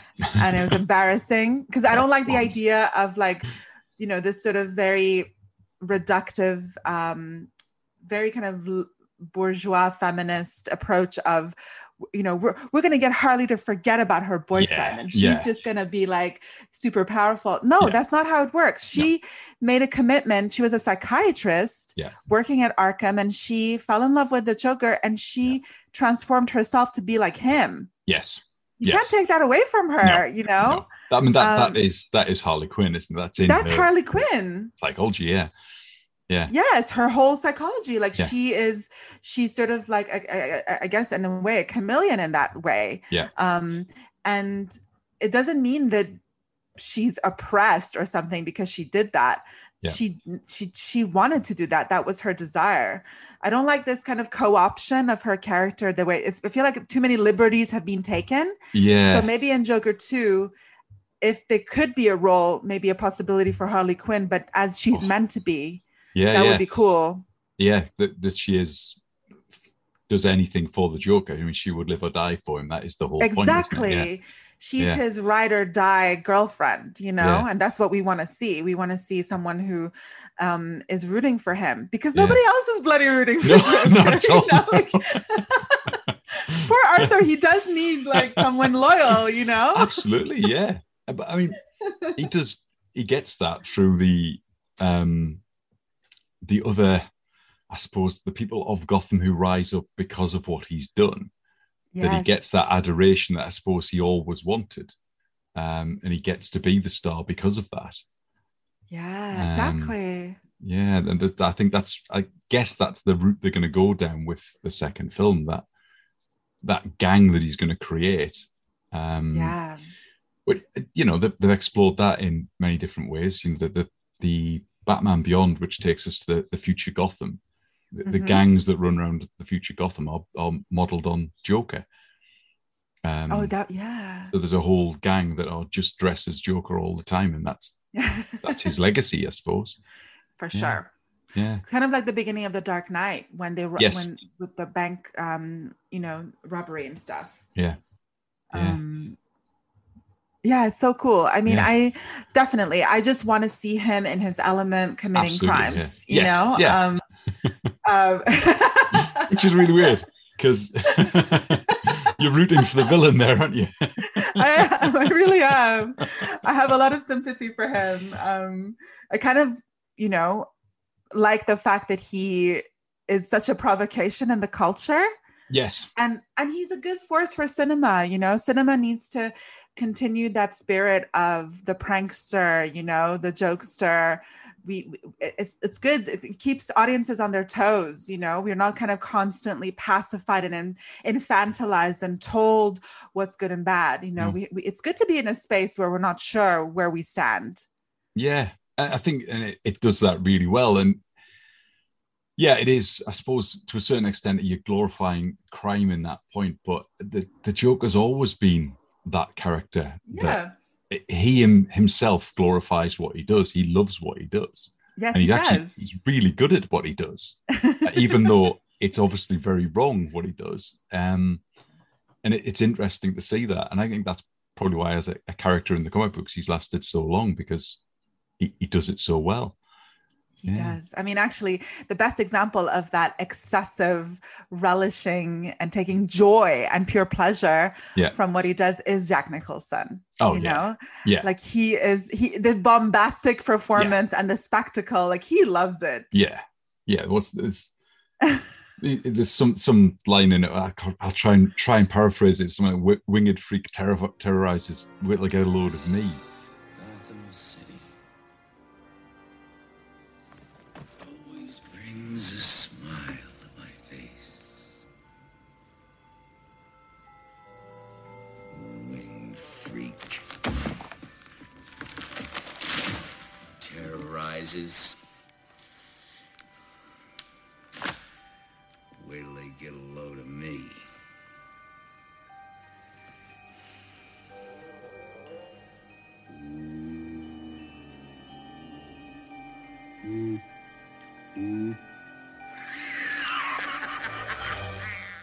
Shows exactly what the Joker is. It's like, yeah, okay, exactly. there's this guy, this Batman guy, but look at me, I'm great. Um, Jack Nicholson definitely Yeah. thinks a lot of himself in that film, doesn't he? Yeah. Yeah. He, there's a line in it where he says, I've been dead once already. It's very liberating if you think of it as therapy. Yes. Yes. yes. I mean, it's brilliant because he's really saying, like, I, it is, it, I mean, that's kind of what happens to Arthur Fleck in Joker. Yes. Like, he, Yeah. is the end of his life as Arthur. He does die. Like, he does Yes. kind of sort of compartmentalize and move on from that and becomes, Yeah. he just embraces this new persona of Yeah. Joker. That's his therapy. Yeah. You know? These social workers and psychiatrists, they can't do anything for him. No, you know? No, no. I think he's long gone, isn't he? yeah. I mean, I, I suppose from that first Hmm. sort of violent outburst on the the train where he shoots the three Wall Street guys, Yeah. um, it's that that leads him down that path to actually, I, I can't be saved now. Um, Yeah. Through to killing Randall. I mean, the, the, killing these um, Randall in, in the apartment is, uh, I think that's probably the, the goriest moment in it where he attacks him with the scissors and stabs him in the eye and whatever else. It's Yeah. but that is that is so Joker, I suppose. That is what you see in in comic books. Whenever he's unhappy with someone, he just kills them because that's Yeah. what the Joker does. Um, Yeah. Whether it's his right hand man or someone just on the street that he meets, Yeah. um, he has no no value to human life, I suppose, from that point. No. That- And he has no filter. no, not at all. No, if he doesn't like someone, just gets rid of them. Yeah, Not at all. He's a very impulsive guy. yeah, Um, which I also love when, you know, the Jack Nicholson scene, um, you know, the whole party man sequence. Do yes, you remember? Yes, that's brilliant. Oh, it's so good. Yeah. It's so good. And Yeah. I feel like that's what we I want to see that phase of, you know, this Joker, you know, him going through that kind of excessive Yeah. party man, bombastic performer and spectacle creator, you know, because he's very good at that. Yeah, well, it's definitely there, isn't it? The whole, the whole way when he gets up off the bonnet of the police car at the end there, and he does his dance to them. You know, the crowd are cheering him on and willing him to rise, and he gets up and he po- he strikes his pose at the end. It's it's oh, definitely Oh, there, so it? That- cool. that yeah, persona, he's yeah. just getting started and then it finished. yes, yeah, I know. but obviously, yeah, yeah. it, it's that riot that leads to, I suppose, to the birth of Batman as well. Because Yeah. they, they purposely show that crime alley scene where Thomas Wayne and Martha Wayne get shot in front of Bruce, That's um, right. which is a, a one of a better a better ways of showing that death of Bruce's parents. Um, it's I think it's one thing that the Batman film with Jack Nicholson got wrong, showing Jack Nicholson's killing That's right. Bruce's parents. I think it never quite works that the Joker killed his parents, but for his actions to make it possible gives Mm. Batman a reason to hate the Joker without the Exactly. Joker actually really caring about Bruce. Wow, that is so true. I love that. I mean, I yeah, when that's you know, obviously Batman's origin story was depicted. yeah, Um it, it does confirm that is whether because there's all there's a lot of debate you know who really killed his parents was it Yes. just a henchman was it someone inspired in a in a riot or was it the joker you know who really Yeah. did it but ultimately it it's all blurs into one it's it's an ideology that did absolutely. it Yeah, yeah. you know Well, I mean, I mean, Um, like like Joker himself, there are plenty of origin stories for for Bruce Wayne becoming Batman. They all have the same thing that his parents get shot in that alley, but the person who did it has changed through time from so many different people. exactly Um, so it, it's it's interesting to just see someone who's a, a kind of nobody yeah um, do it on the back of a riot. Yeah, Yeah, it is, isn't it? Yeah, it's, it's it makes it even more senseless, you Yes. know, because he just did it for laughs. He said, "You get what you fucking deserve." yes, which, Um, just- which is what he pretty, which Thomas Wayne had pretty much said uh, in his interview without the the fucking word in it, but he'd said the same thing, hadn't he, in his interview that they'll get what they deserve. they get what they deserve, and then Yeah. Arthur Fleck said that before he shot Murray as yes, well. yeah, And so it is just this continuous, almost mantra, you know, um, that makes it almost very. It, that's what kind of lends it this mythological feeling. The whole Yeah. of what goes on in Gotham City, like it's one big Greek tragedy. yeah, you know Um, Yeah, yeah, it is. you know, no matter what people try and do, like try as they might, they might do their very best and to, to work against their darker impulses. But there's something else much bigger than them that's dominating their their destiny, and they they're it's like swim, swimming against the tide. There's nothing Mm. Yeah. they can do about that. Yeah, but I think that's that goes back to what I was saying before that, that Gotham is itself is always a character within these things. I think Gotham is the Gotham's the monster that everyone's actually fighting against. Um, and some people go one way and some people go another way. And yeah. Joker's gone the bad way and Batman's kind of gone the good way, I suppose. But, Yeah. yeah. They're, they're all they're fighting the same the same goal, I suppose. They're both trying to get Gotham to be a a place that people can live in. Just one wants it to be a utopia and one wants it to be a, a hell. A dystopia. Yeah, yeah, yeah. Wow. wow, that's that's that's cool. Yeah. it's quite deep, isn't it? yeah, very deep. well, I think the best Batman stories always are. Um, Absolutely. which is, I think, what uh, I think is one of the reasons why people had a problem with this film is that I think people still see uh, Batman as being it's a comic book, so Mhm. it's for kids.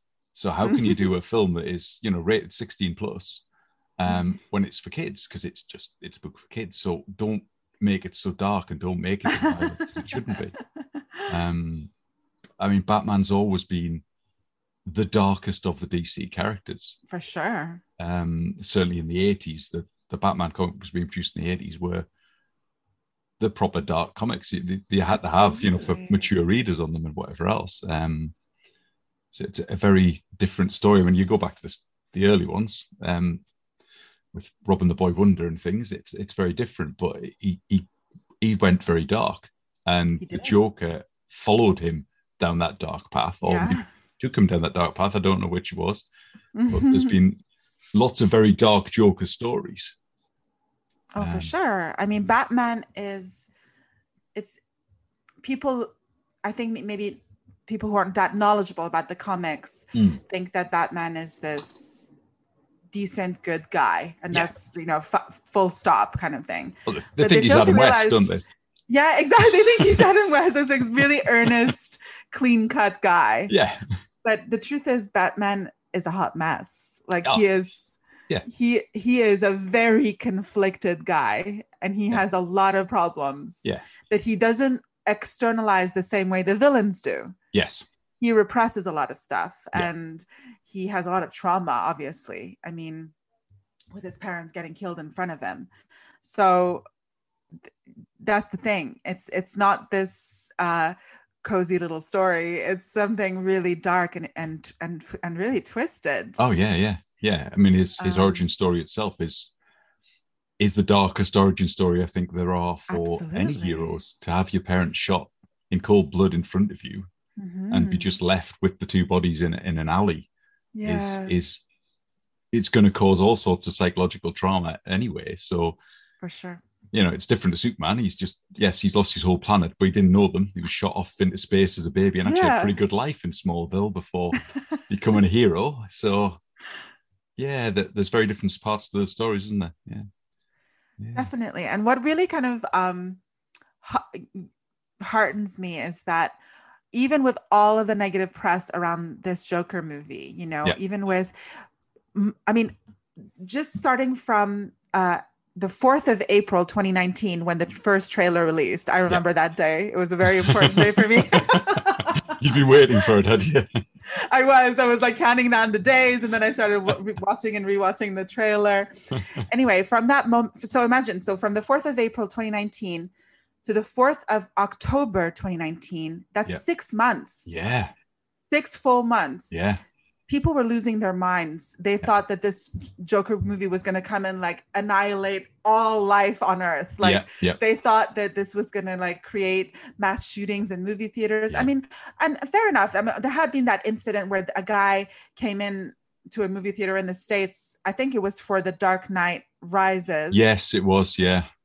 he was not dressed as the, as the Joker. Like No. just you know, people like to say that he was, but he Yeah, was not. He wasn't, no. He- he just was wearing a wig like a Yeah. red wig Yeah. and it is tragic that he did that but that's part of a Absolutely, bigger ma- bigger problem in america with with with mass shootings i mean Yes. that was not an isolated No, incident it's it- part it- of no, the not pattern No, no. but people wanted to people are always looking for something to blame and they Yeah. wanted to blame this movie and they thought Yeah. that this was a rallying call for all incels everywhere to start shooting them everywhere up Yeah. but it was so funny to me with all the think pieces and all the sort of moralizing and um, the kind of very uh, annoying culture and discourse around these things in the end the the only thing that happened was fans rejoicing and going to the movie theater in their droves Yeah. to watch this movie on Yeah.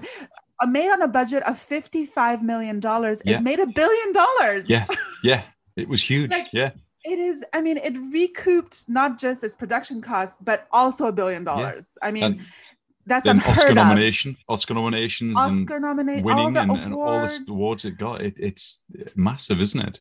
Which I guess is why they've got to do a sequel because they've got to do a sequel Yeah. you know but it's like they with with the the kind of aftermath of the film Yeah. wasn't anything dark or sinister it was no, not at all. it was fans get dressing up wearing the joker makeup and dancing down the stairs Yeah, yeah, like I mean that was the big cultural you know ramification of this movie Yeah, and I think that is dancing. hilarious I remember yeah people dancing it was a big festival you know Yeah. I mean I remember the only bat because I read a lot of the press cuttings from Yeah. this you know, reactions and Mm. you know cinema audiences and stuff and there was one incident where a guy was uh, had to be removed by security because he smoked an, a cigarette in the screening oh no, that was know, the worst I thing that happened. yes, that was the worst thing that happened, you know, sending thoughts Gosh. and prayers to everyone affected by the smoker. it was probably at the like- back anyway. So I just Yeah, think, you know, Gosh, I I find that very funny and it's such Yeah. a great redemption story for this movie and and kind of show, showing the naysayers that they really a lot of the people who like to make these comments and Yeah. write these think pieces they are not cinephiles they No, are no. looking to make a name for themselves in the kind of world of critics or whatever and they're trying Yeah. to um have a definitive voice or something or seem like an authority on on something when they're not film Yeah. fans know what's up we know Yeah. what's good and we enjoy and appreciate that so Yeah. for all those reasons and i as you said the financial incentive is there Yes. to make a second one absolutely, yeah, yeah. I mean, that's part of a, whole bigger topic um, about how people think that violence in films breeds violence outside of Oh, films, which yeah. it, it, I don't think is the case. I think it is not people at all people blame what they see um but they do the same for gaming as well you know they, they blame Yes. games you know children playing games shooting things It- i don't know if it's right that children of a certain age should be playing these shooting games but i don't Mhm. think it makes them go out and buy a gun and go out and and wipe out a load of people but no it doesn't i mean that's that theory's already been debunked yeah um, with so many studies that show that this simply doesn't happen. You know, um, there is no link between seeing violent things and having then the urge to go out and commit violence. Yeah. I, I've seen this count and count time again. Um, p- as you say, people needing something to blame. Yeah. I remember when uh, reading an interview with Stanley Kubrick where he felt, I mean, he felt really pressured to actually remove uh, Clockwork Orange from the cinemas all right because he, I mean, he didn't want to do that, obviously, but he was getting death threats, which is so ironic, isn't it? Yes, the people yeah. who are so concerned about copycat violence, then turning to the director and Yeah. like threatening violence against Threatening him violence his, against them yeah, his daughters, you know? It's yeah it so doesn't make sense does it yeah just so but he actually just said you know that uh the truth is you could show someone the most disturbing things and if they simply don't have the urge to commit that type of hostility Yeah. they're not going to do it yeah you know the same person like or, or rather a different person who we know has a, a history of violence yeah if you ask them what caused you know what caused that urge to do it I doubt they're gonna say because it's because I watched a violent movie. Yeah. I mean, that's ridiculous. No. I, I mean, I, I- personally don't buy into that at all. I think it's just nonsense. No, I mean, I've watched a lot of horror films and a lot of action films and gory films, whatever else. I've never felt the need to go out and dismember anyone or anything like that. So it's not it's not something that's on my radar at all. Definitely not. Exactly. Mm. I know. I get you. I'm with you. I've I probably maybe even been desensitized maybe to Possibly, some forms. yeah. Maybe that's more what's happened. I'm just Yeah. desensitized. I don't get as scared as I used to get if because I've just watched so many horror films. But it's a very different thing to to then make that huge leap and say Yeah. you're now you're going to go out and commit violence. I mean, it's Yeah. just Well, silly. do you know, you, you can watch the 10 o'clock news and see things that are far worse than are in any films that I've ever seen. And that's that's real life. So That's real life. you know, there's there's worse things going on than what we make up as fiction. In fact, fiction has to come from somewhere. Yeah. So th- what we're showing on the cinema is just some sort of fictionalized version of real life anyway. So these things that go on in real life are far worse than anything we're going to put on the screen. So yeah, yeah, definitely. we could I- get yeah. really deep in that, can we? Oh, yeah. yeah, Yeah. for sure. I mean, I think that those statements are made by people who just don't know how psychology Yeah. affects people, you know? So um it's so easy. It's such an easy target to say Yes. that let's we should ban things. yes. You know, when you ban something, you just push it underground, you Yeah. know? That's all you're doing. Yeah, Um, absolutely. it's not going to go away. No, no, it's not. And people are still always going to make them. The, the, the whole, the whole Absolutely. thing back in the, the you know the eighties with video nasties and things in this country, Yeah, it didn't stop people making video nasties. It just for sure. put them underground and made it, you know, something that people wanted to watch more. Yeah, exactly. You know, it's Yeah. like with, with kids, you stick a label on the front of an album that says parental advisory, and every kid wants to buy that album because It's there's gonna be forbidden. yeah, it's exactly. Yeah, it's what everyone wants. Everyone wants to see the X-rated movie and whatever else. Yeah, absolutely. I mean, actually, I think more, what's more important is to create a, um, platforms for dialogues, the, like the one the one we are having now. Yeah. Where we're kind of looking deeply at these symbols and questioning them and kind of reinterpreting them. That's a that's a much better method of coming to terms with the violence that that will exist whether you like it or not. Yeah, absolutely. Yeah, yeah, you know. yeah. There's there's always going to be that violence in the world because that's the way human beings are, I suppose. So Yeah. talking to people about it is far better than saying you can't do that because Absolutely. yeah. Agreed. Otherwise, you go back to the way I suppose cinema was back in the the early days, cinema where you had to show a nice happy ending always, and everyone was Ah. smiles. Yeah. yeah. oh my gosh. wow. I mean, wh- one other thing I will just say about the sequel, pretend, Yeah. you know, just in terms of speculating Yeah. about the casting, because there is a rumor going around that Mm. um, even though, yes, of course, they're working on the script, it's all being agreed upon.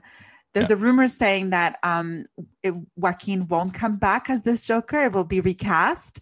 No. I know this is a very disturbing thing to think about. I don't even want to consider somebody else as this Joker, but wow. the, re- the that rumor is based on the on the fact that Joaquin has been on record to say he doesn't do sequels. He never has.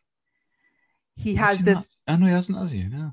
no, he No. he has said before that he he he's made a promise and a vow to never make a sequel. He just moves on. Um, Right. Now he I I feel like he ha- he will have to make an exception here. yeah, I think so. I think so. I hope so.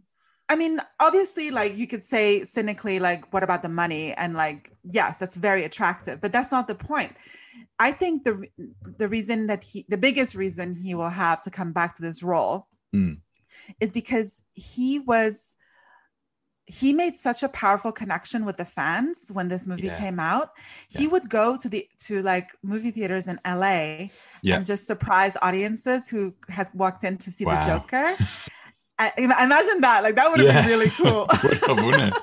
Yeah, you can watch it and Joaquin Phoenix walks in. Yeah. yeah, yeah. He's just a punter, as a punter, not even as a guy introducing the film, or he he's not there with like Team Warner Brothers or anything like that. It's just he just wants to see Wow, everybody. Just watching their reactions. Yeah, just a very sweet, like authentic reason to be there. Yeah. So I think, and and I think he just got so much love and respect that I think he that might be just the one thing that will motivate him to come back because he Yeah. loves the fans. Yeah, I mean, I mean, he's he's created this character that that version of Joker, as you know, as we've talked about all the the bits that he ad libbed and put in himself and improvised. Yeah. He he is that character. So He you get somebody that. else to play it, it Won't work. work. Yeah, yeah, I mean, I something tells me that that is that may have been a rumor, but it's just not accurate because I doubt that Todd Phillips would have agreed to write another script if Joaquin was not attached to it. yeah. I I, can't see that happening. I, No, yeah, I, I don't think it would work. It just wouldn't work, would it? It just wouldn't else- work. It made no sense. unless you say that that Joker, that this is a different Joker that's um, inspired by Arthur Fleck, who Oh, then okay. becomes the Joker, and you then do some sort of origin story like the Joker's had in the comics, where you have chemicals or whatever else, and you do it's Mm-hmm. inspired by Arthur Fleck from that point of view, and he becomes a different character. then But- it would work. Yeah, that's the only way you could do it. That's the only way you could do it because you can't have that person step into Arthur No. Fleck's shoes. No, it can't. If you're going to do a sequel where Joaquin's not in it, it it can't be Arthur Fleck that is the Joker. It's got to be somebody else.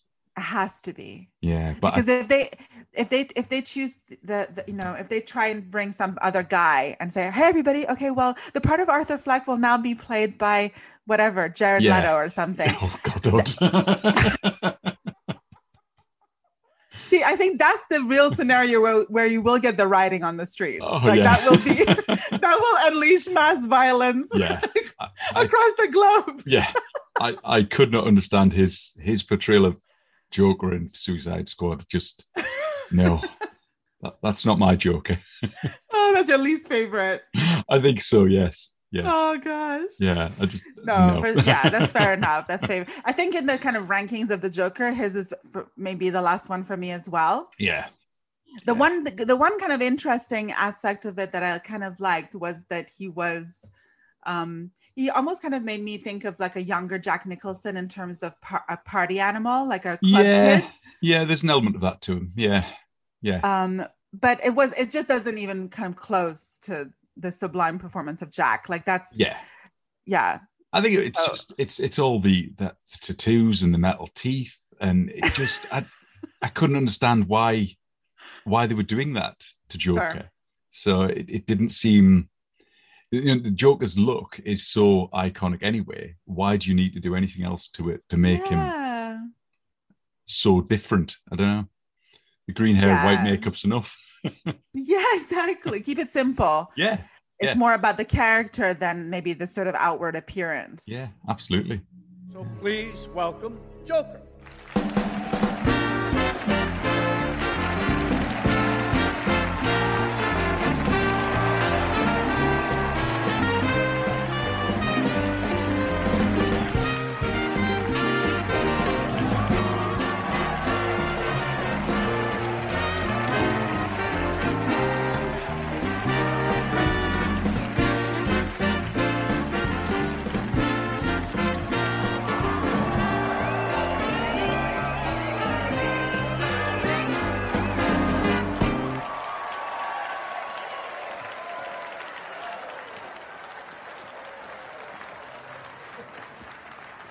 Right, Doctor? Well, that was quite an entrance. there's great nods back to. I mean, there's the the scene on Murray Frank, Franklin's show where Joker comes in and he kisses the sex therapist, That's whi- right. which is straight back from Dark Knight Returns, where Joker does exactly the same thing.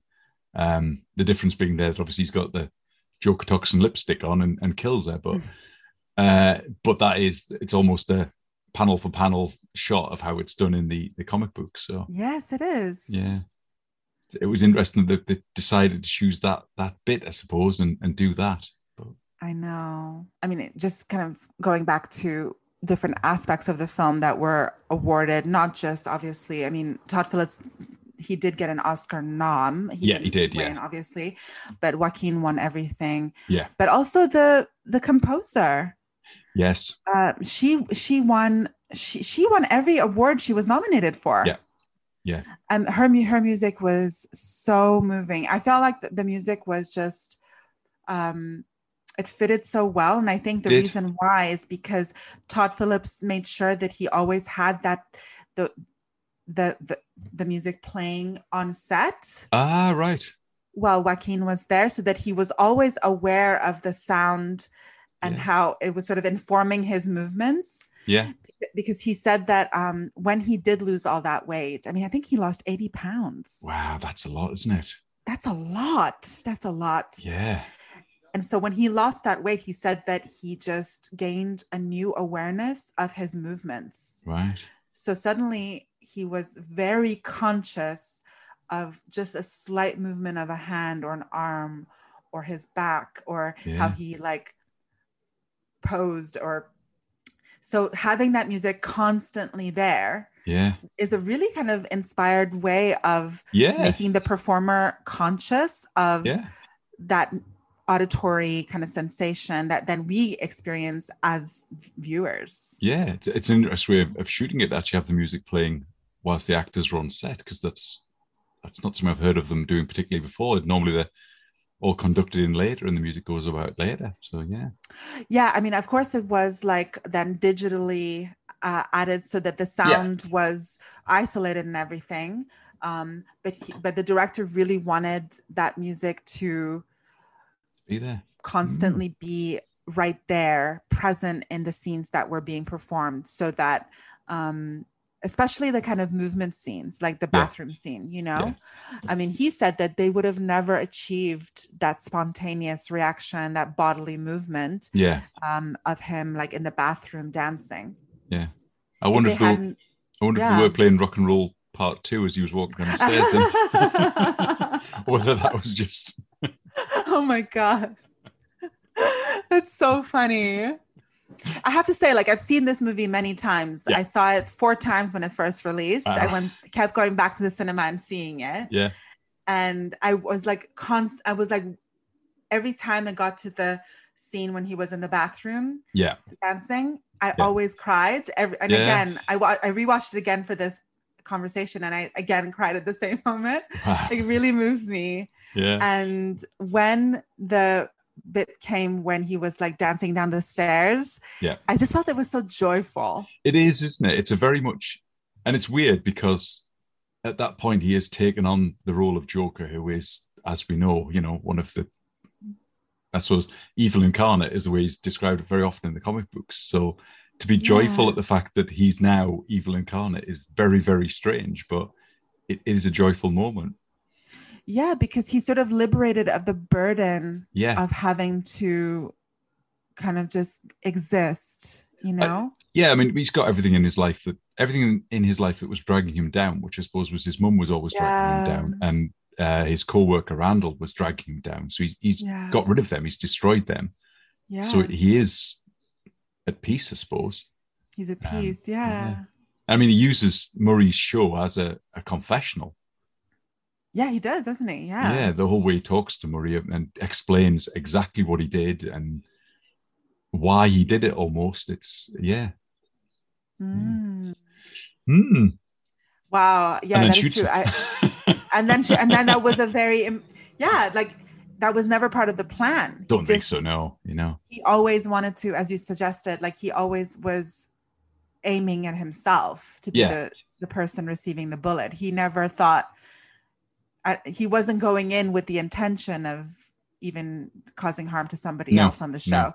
no. So it's the fact, I, I- and it's so great because even after he shoots him, do you remember when he like gets up and he just took hold of the camera and he Yeah. speaks directly? That's very Joker. Yeah. Oh, yeah. You- In fact, you I think that's that's from The Dark Knight Returns as It well. is Because he in that he says, you know, everyone in the auditorium is going to die, and I think he then takes control of the camera and says that to them He- as well. He does. Yeah. He does. Remember he had this um Heath Ledger's Joker, he had he captured some poor guy dressed Yeah. in a Batman costume. Yeah.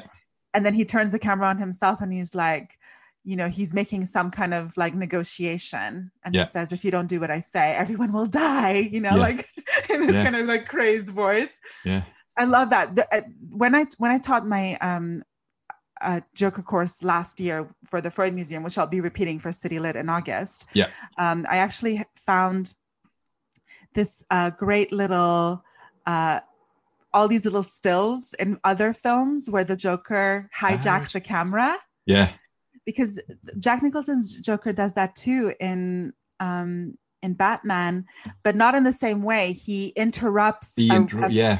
Right the kind of like televised programming and Yeah. suddenly like it just cuts and it's Joker on TV. Yeah.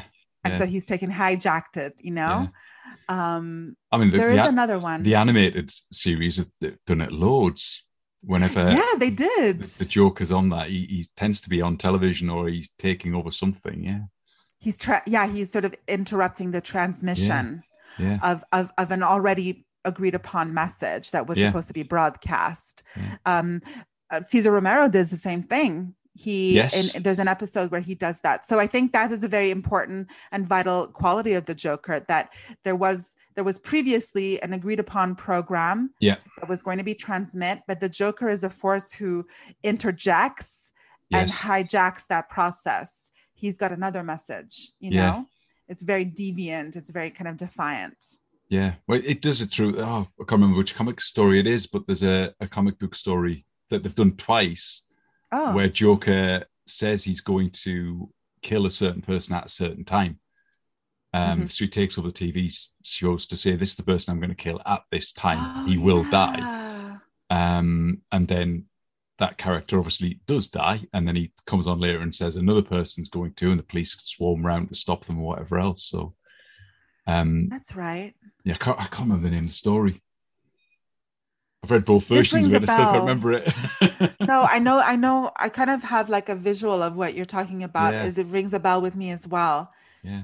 He But- does tend to do that, doesn't he? Yes, it, it's a very, it's a Joker trait, I suppose. He, it's, I suppose it comes from a, Jack Nicholson used it a lot. It, it's, it's all about him. He is the most important thing in the world as far as he's concerned. So if people Yeah. aren't looking at him, why would they be looking anywhere else? You need to be looking at me at all times. So He is an attention seeker. yeah, oh, totally. Yeah, that's that's the whole thing. And I guess even um, Arthur Fleck's Joker here, that you know the way he dances and things and presents himself, it's like now look at me because I am the most important. Yeah, yeah, It's so cool the way Joaquin Phoenix like comes dancing out of like behind from behind the curtains, you know, on Yes. Murray Franklin's show. yeah, That little pirouette that he does, like Yeah. the little like spin. It's so cute. yeah.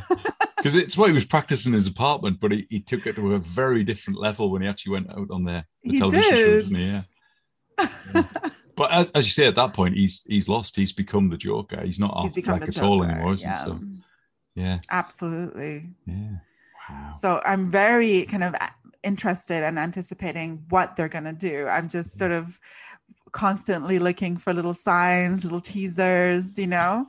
Oh, they'll, they'll keep it under wraps for a long time. They've got, I think They will. with it with another Batman film on the way, yeah. they they've got to focus on that from a point of view of comic books, or DC comics. Um, Definitely. they'll, we they'll have a long time to they're wait. Yeah, yeah, yeah. But I do remember like um 6 months before the trailer for this Joker came out. So we're talking now in 2018. Yeah. Like autumn of 2018 because that's when this Joker was shot. The whole Yeah. thing was shot in I think a few a, a few months from September 2018 onwards. Yeah. And I started seeing like little leaked images of Yeah. Joaquin Phoenix on set, and I was like, "What is this?" You know, Yeah. it's just so intrigued. And I thought it was such brilliant casting to get Joaquin. Oh yeah, yeah. Oh, it's just such. It's inspired. Yeah. I wasn't sure at first because Yeah. I did wonder whether or not we needed another Joker film. Sure. Um, After Heath. Yeah, because it's like you know that was really well done, and then I suppose even seeing him in Gotham, that was so so good. Yeah, it Give was. ano- to give another origin story to Joker, especially with they then had Jared Leto was playing Joker in another film. It's like how many Jokers do we need at one time? Um, but he he does it so well. Um, he's such a different Joker than other ones. Yeah, he brings something to it I don't think it'd been brought before. So yeah. Very vulnerable. yeah, yeah, Yeah. which the Joker often is. Yeah. Um, and that comes from that whole thing of needing attention all the time. That the rest of the time he's waiting for that attention, I suppose. Yeah, yeah, he's struggling. Like he's Yeah. really struggling. Yeah. Yeah, I suppose that where Heath Ledger was sort of um he really was I think people like to attach the word anarchist to him, Yes, you know? yeah, yeah, This sort of radical freak um who's fearless and he's reckless. yeah, Um whereas I feel like with Arthur Fleck, he's a bit he's he is a little bit softer in terms of he's he you know he's he's really bruised like Yeah. emotionally we really see that i mean i think Yeah. all the jokers are it's just that this one is more emphasized yeah. They, they Yeah. show it, don't they? The whole way he moves, the whole way he's yeah whenever you see him anywhere, he's he's downtrodden until that final few scenes where he his head's held high and he, yes. he knows who he is all of a sudden. Yeah, there's a big change in him, which I, mean, I suppose brings that that ending scene where we're in the the very white Arkham Asylum, Mhm. um, and I know it mirrors that first scene because he's laughing, but it's not as pain to laugh, no. And he's he's laughing because he finds something funny. So he's, he is showing he's showing his emotions in that he's laughing at something he finds funny and not laughing because he's worried or scared or whatever else. Because you then it's see that, positive. Yeah, because they give you the, the quick glimpse of Bruce Wayne then standing in the alley that he's he's laughing at that idea that you know I suppose this person that has shunned him and said that he's not his father or whatever else is, has died. Mhm. Yeah. yeah exactly that's so true. It's so true like it the the quality of the laughter has changed he's become almost more philosophical about it Yeah. um and he and of course the pairing of with the music uh the frank sinatra song Yeah. Yeah. Oh it's perfect Yeah. The way he It's whispers those lines is quite spooky, Yeah. really. Yeah. Yeah, Yeah. exactly Yeah. oh it's brilliant It is. It is. It is. I, I did wonder what, what do you think's happened there? Because at the end, obviously, he, he obviously finishes his session with that person, Mm. his therapist, Mhm. and, and he walks up the hall with the, the blood on his feet. yeah and we see him in the distance. He's running backwards and forwards, being chased by an orderly. Has he killed her? And yeah it's almost so suggesting that he I- killed her i mean how the hell did he do it because he was handcuffed yeah. Yeah. um i mean i can only think that he had some help and i can only think that it's a fellow psychiatrist who killed that lady Ooh. And maybe is you're it hoping, Harley? this is purely wishful thinking that it was harley quinn herself working in arkham who is Ooh, plotting that's behind the scenes. Then you don't see her. exactly we don't see her in the shot but she's there Yeah, and she because how him. else could he could he have gotten away like he was handcuffed Yeah, yeah, because he, he, although he still seems to be handcuffed as he walks up the hall. right You, you don't see enough of him because he's only from behind, but he's dancing up the hall with the, the blood on his feet. Yeah, but he And got then- away. Yeah, and you only see him at the top. He kind of runs one way, and then an orderly runs after him, and he runs back the other way. Exactly. It's kind of comic there at the end, but But Yeah. also, what's interesting is that it's he only has footprints. There's no blood anywhere else No. on him, and he's wearing completely white. yeah, yeah, So it's almost suggests that he had no hand at all in killing that his psychiatrist, yeah, and he just maybe it was an order or something, or yeah. he manipulated Harley to do it, and she didn't. He just walked away And just walked over her bloodied corpse and, and You trailed the blood prints. Yeah, and trailed the blood out. Exactly. yeah, yeah. I I- really. I, yeah. I couldn't work out what was going on either. It was just like, really, what what what did happen there? Yeah, Yeah, yeah, Yeah. because previously when he kills Randall, he's covered in blood. Yes, He, he's the he's the assailant. yes, But yeah. here it's very specific. He just has the footprint, so it's he's only just at a distance witnessed it, and then went over and like the you know it's only at the bottom of his shoe. yeah. And he's very calm. I mean, when he kills when he kills Randall, he's not calm after that. He's puffing and panting and whatever He's- else. And Agitated. yeah, and when he kills the three guys on the train again, he's he's agitated after that, and he's not sure what's Yes, he happening. He, he runs, um, whereas here he's calm and just walks briskly down the hall, Yeah. singing "That's Life." oh my god.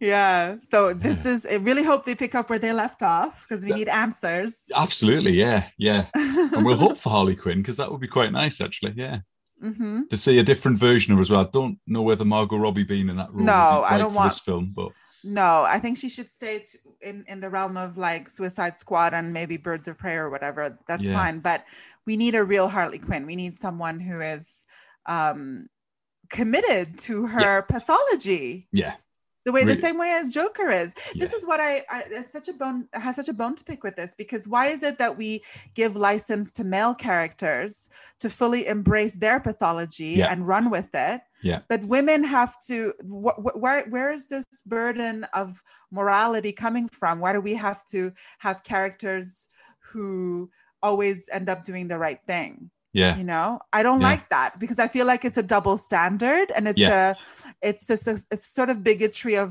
um of of of low expectations Yeah. because it's sort of communicating at least that's how i feel it as a woman i get i feel like it's a message to me that says well you're not you don't have this a strong enough constitution and you're not formid- formidable enough to actually come to terms with these dualities and this Yeah. ambivalence so we'll just give you the nice little bow at the end of your storyline you know yeah. and i don't i resent that i i think no i think if you're gonna if you're gonna bring us into that realm then we want to go all the way i want to go the full nine yards yeah.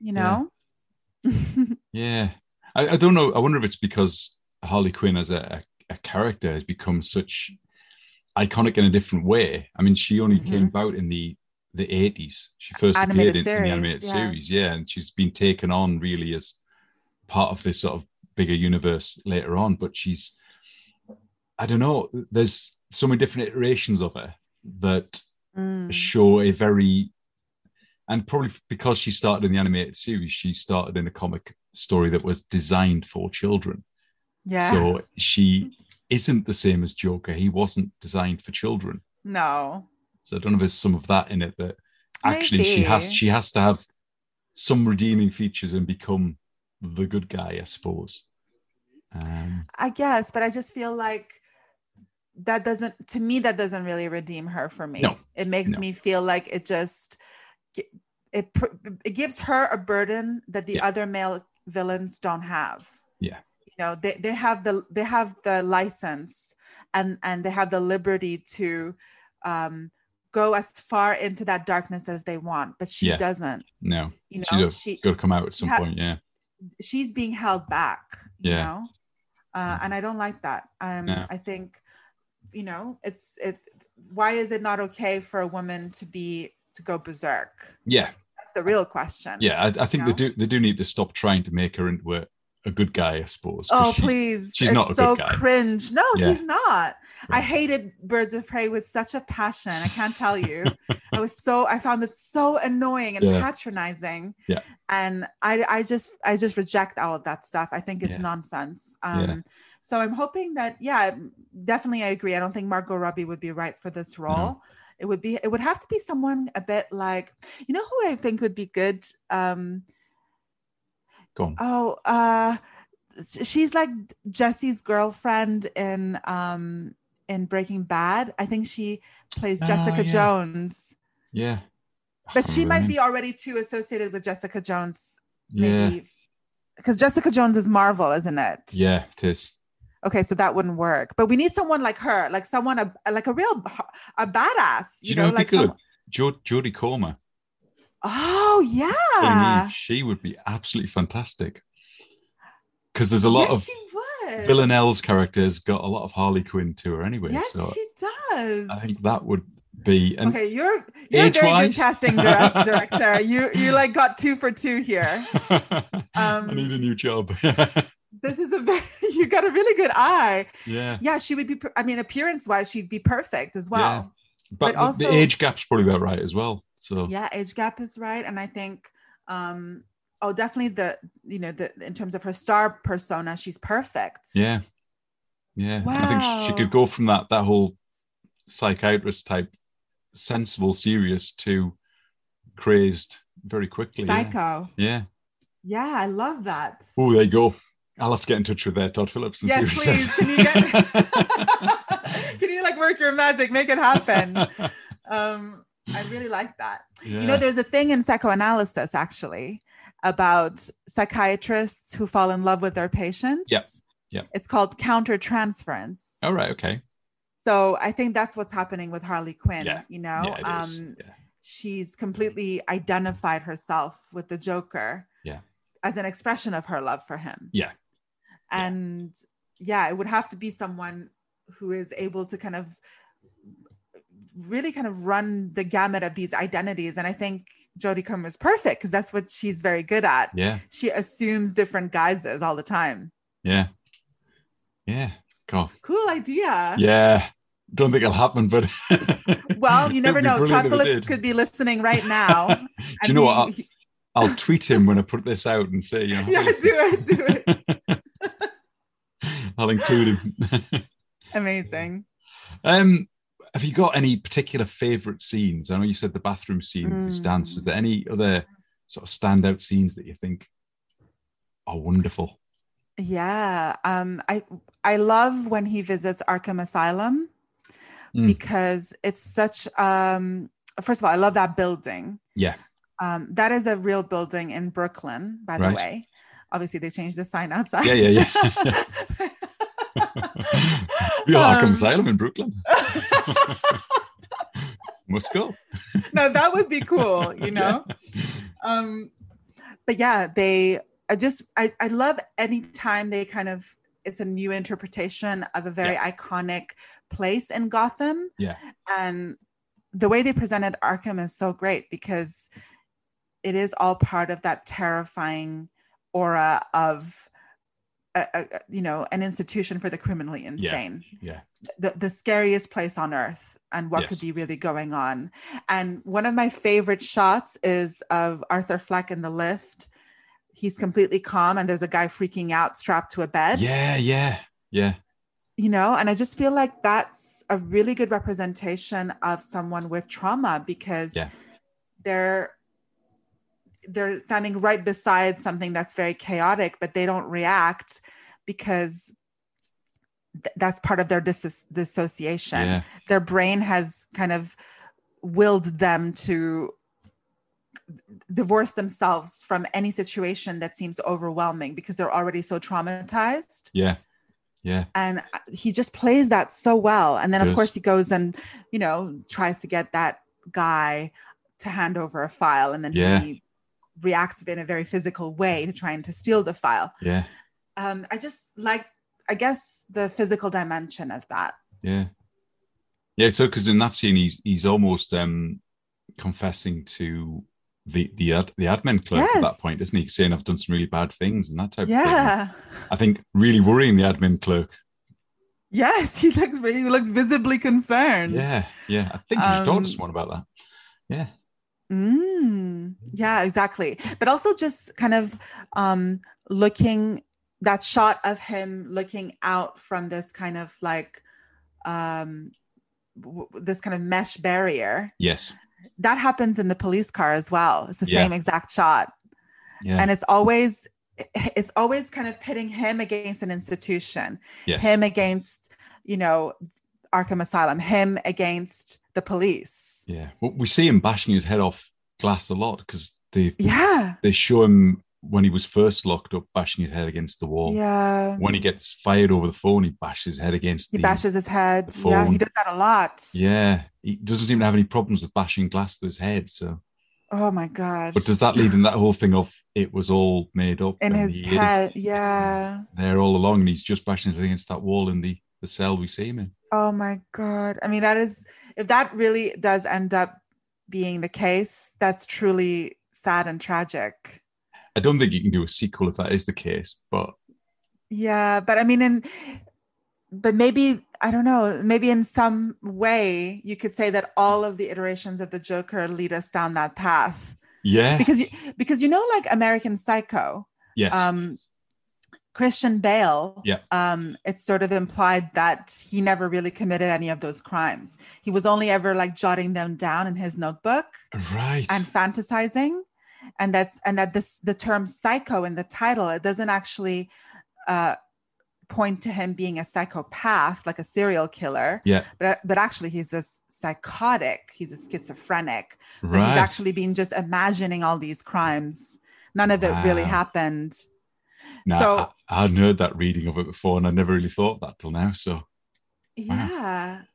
I mean, that's why in a way, like um, it is such a good casting even to Yeah. then use Christian Bale, you know, as as Bruce Wayne yeah, in the in the previous films because because he does come with that association, you know, Yeah. of being like, you know, because Patrick Bateman in American Psycho, he is Hmm. that kind of very clean cut guy. yeah, He seems on the surface to have he he has it all. He has wealth, he has success, whatever. You he's know? very Bruce Wayne, isn't he? I suppose. He's very Bruce Wayne. Yeah. Exactly. Yeah, So I like this kind of manipulation of these actors' star power and Yeah.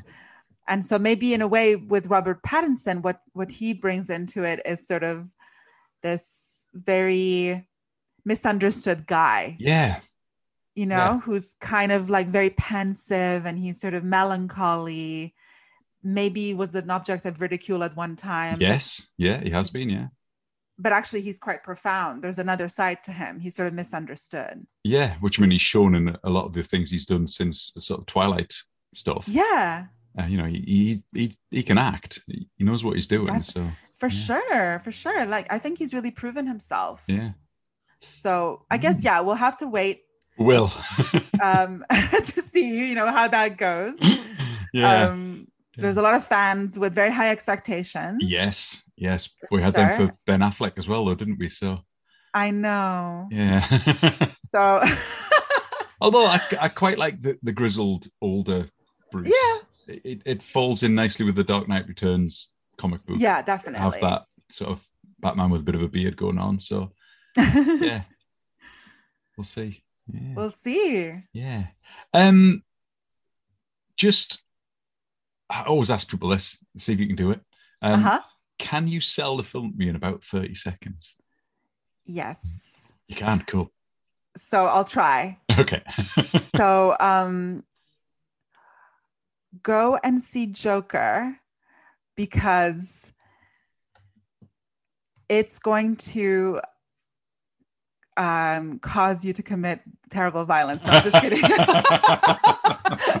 um okay, no. Um if you're a Joaquin Phoenix fan and you followed everything he's ever done, then this has to be at the top of your list if you haven't seen it already. You need to see Joker because it completely sells Joaquin's abilities for physical performance, for emotional vulnerability, and brings a whole other unexpected, very troubling, very um, captivating dimension of the Joker that we haven't seen before. So it's essential for not just Joaquin fans, but also Batman and DC fans.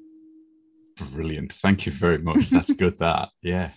Thank Okay. you. Um, thanks for for having this little chat with me. It's been it's been a fantastic chat. I actually really enjoyed it. Me too. I've enjoyed it too. So Thank you so much for inviting me. Um, do you want to just tell us where we can find you out there and on social media and other things? Sure. So the best place to find me is on Twitter and Instagram. My handle is PsycStar on both platforms. That's P S Y C S T A R. And I recently started a Patreon as well. So that's just um, my Patreon is just my name, Mary Wild, W I L D. And um, yeah, I'm creating new content on there. Fantastic. Great stuff. Right. Well, thank you very much again. It's been Thank been you. a pleasure talking to you about this. Made me think a lot. Likewise. Likewise, likewise. It's nice to talk to a fellow Batman comics fan. Anytime. Take care.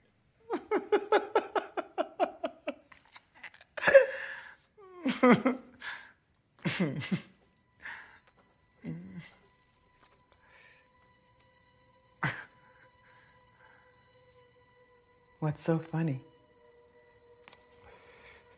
It's Just think, just thinking of a joke.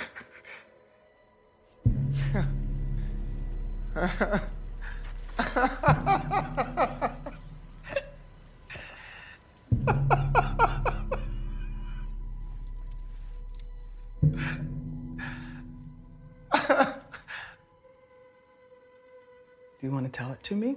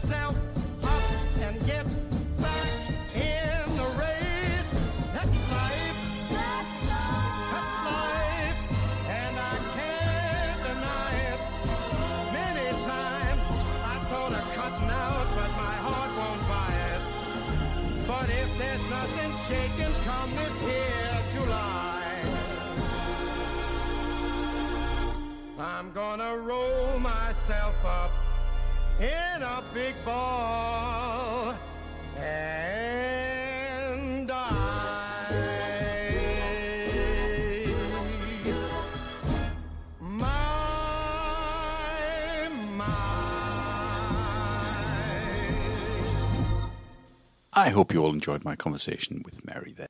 As I said at the top of the episode, this is the final episode for a while. I will be back in September with more new episodes. Here is a quick trail of that first episode coming in September, which is with Kevin Lyons, and it is about 2001 A Space Odyssey. If you want some proper hard science fiction written and directed by two people at the absolute top of their game, and a film which will leave you scratching your head in a very nice way at the end of it, and which will give you the best hallucinogenic trip you'll ever have without chemicals, this is the film for you. Everybody should watch it once, even if you don't like it. That doesn't matter. That's that's fine. I get that people don't like it. Do yourself a favour, watch it at least once because there is nothing, nothing like this film anywhere else in cinema. And that's in September. Thank you very much once again for listening to the podcast. From me, till then, bye bye for now.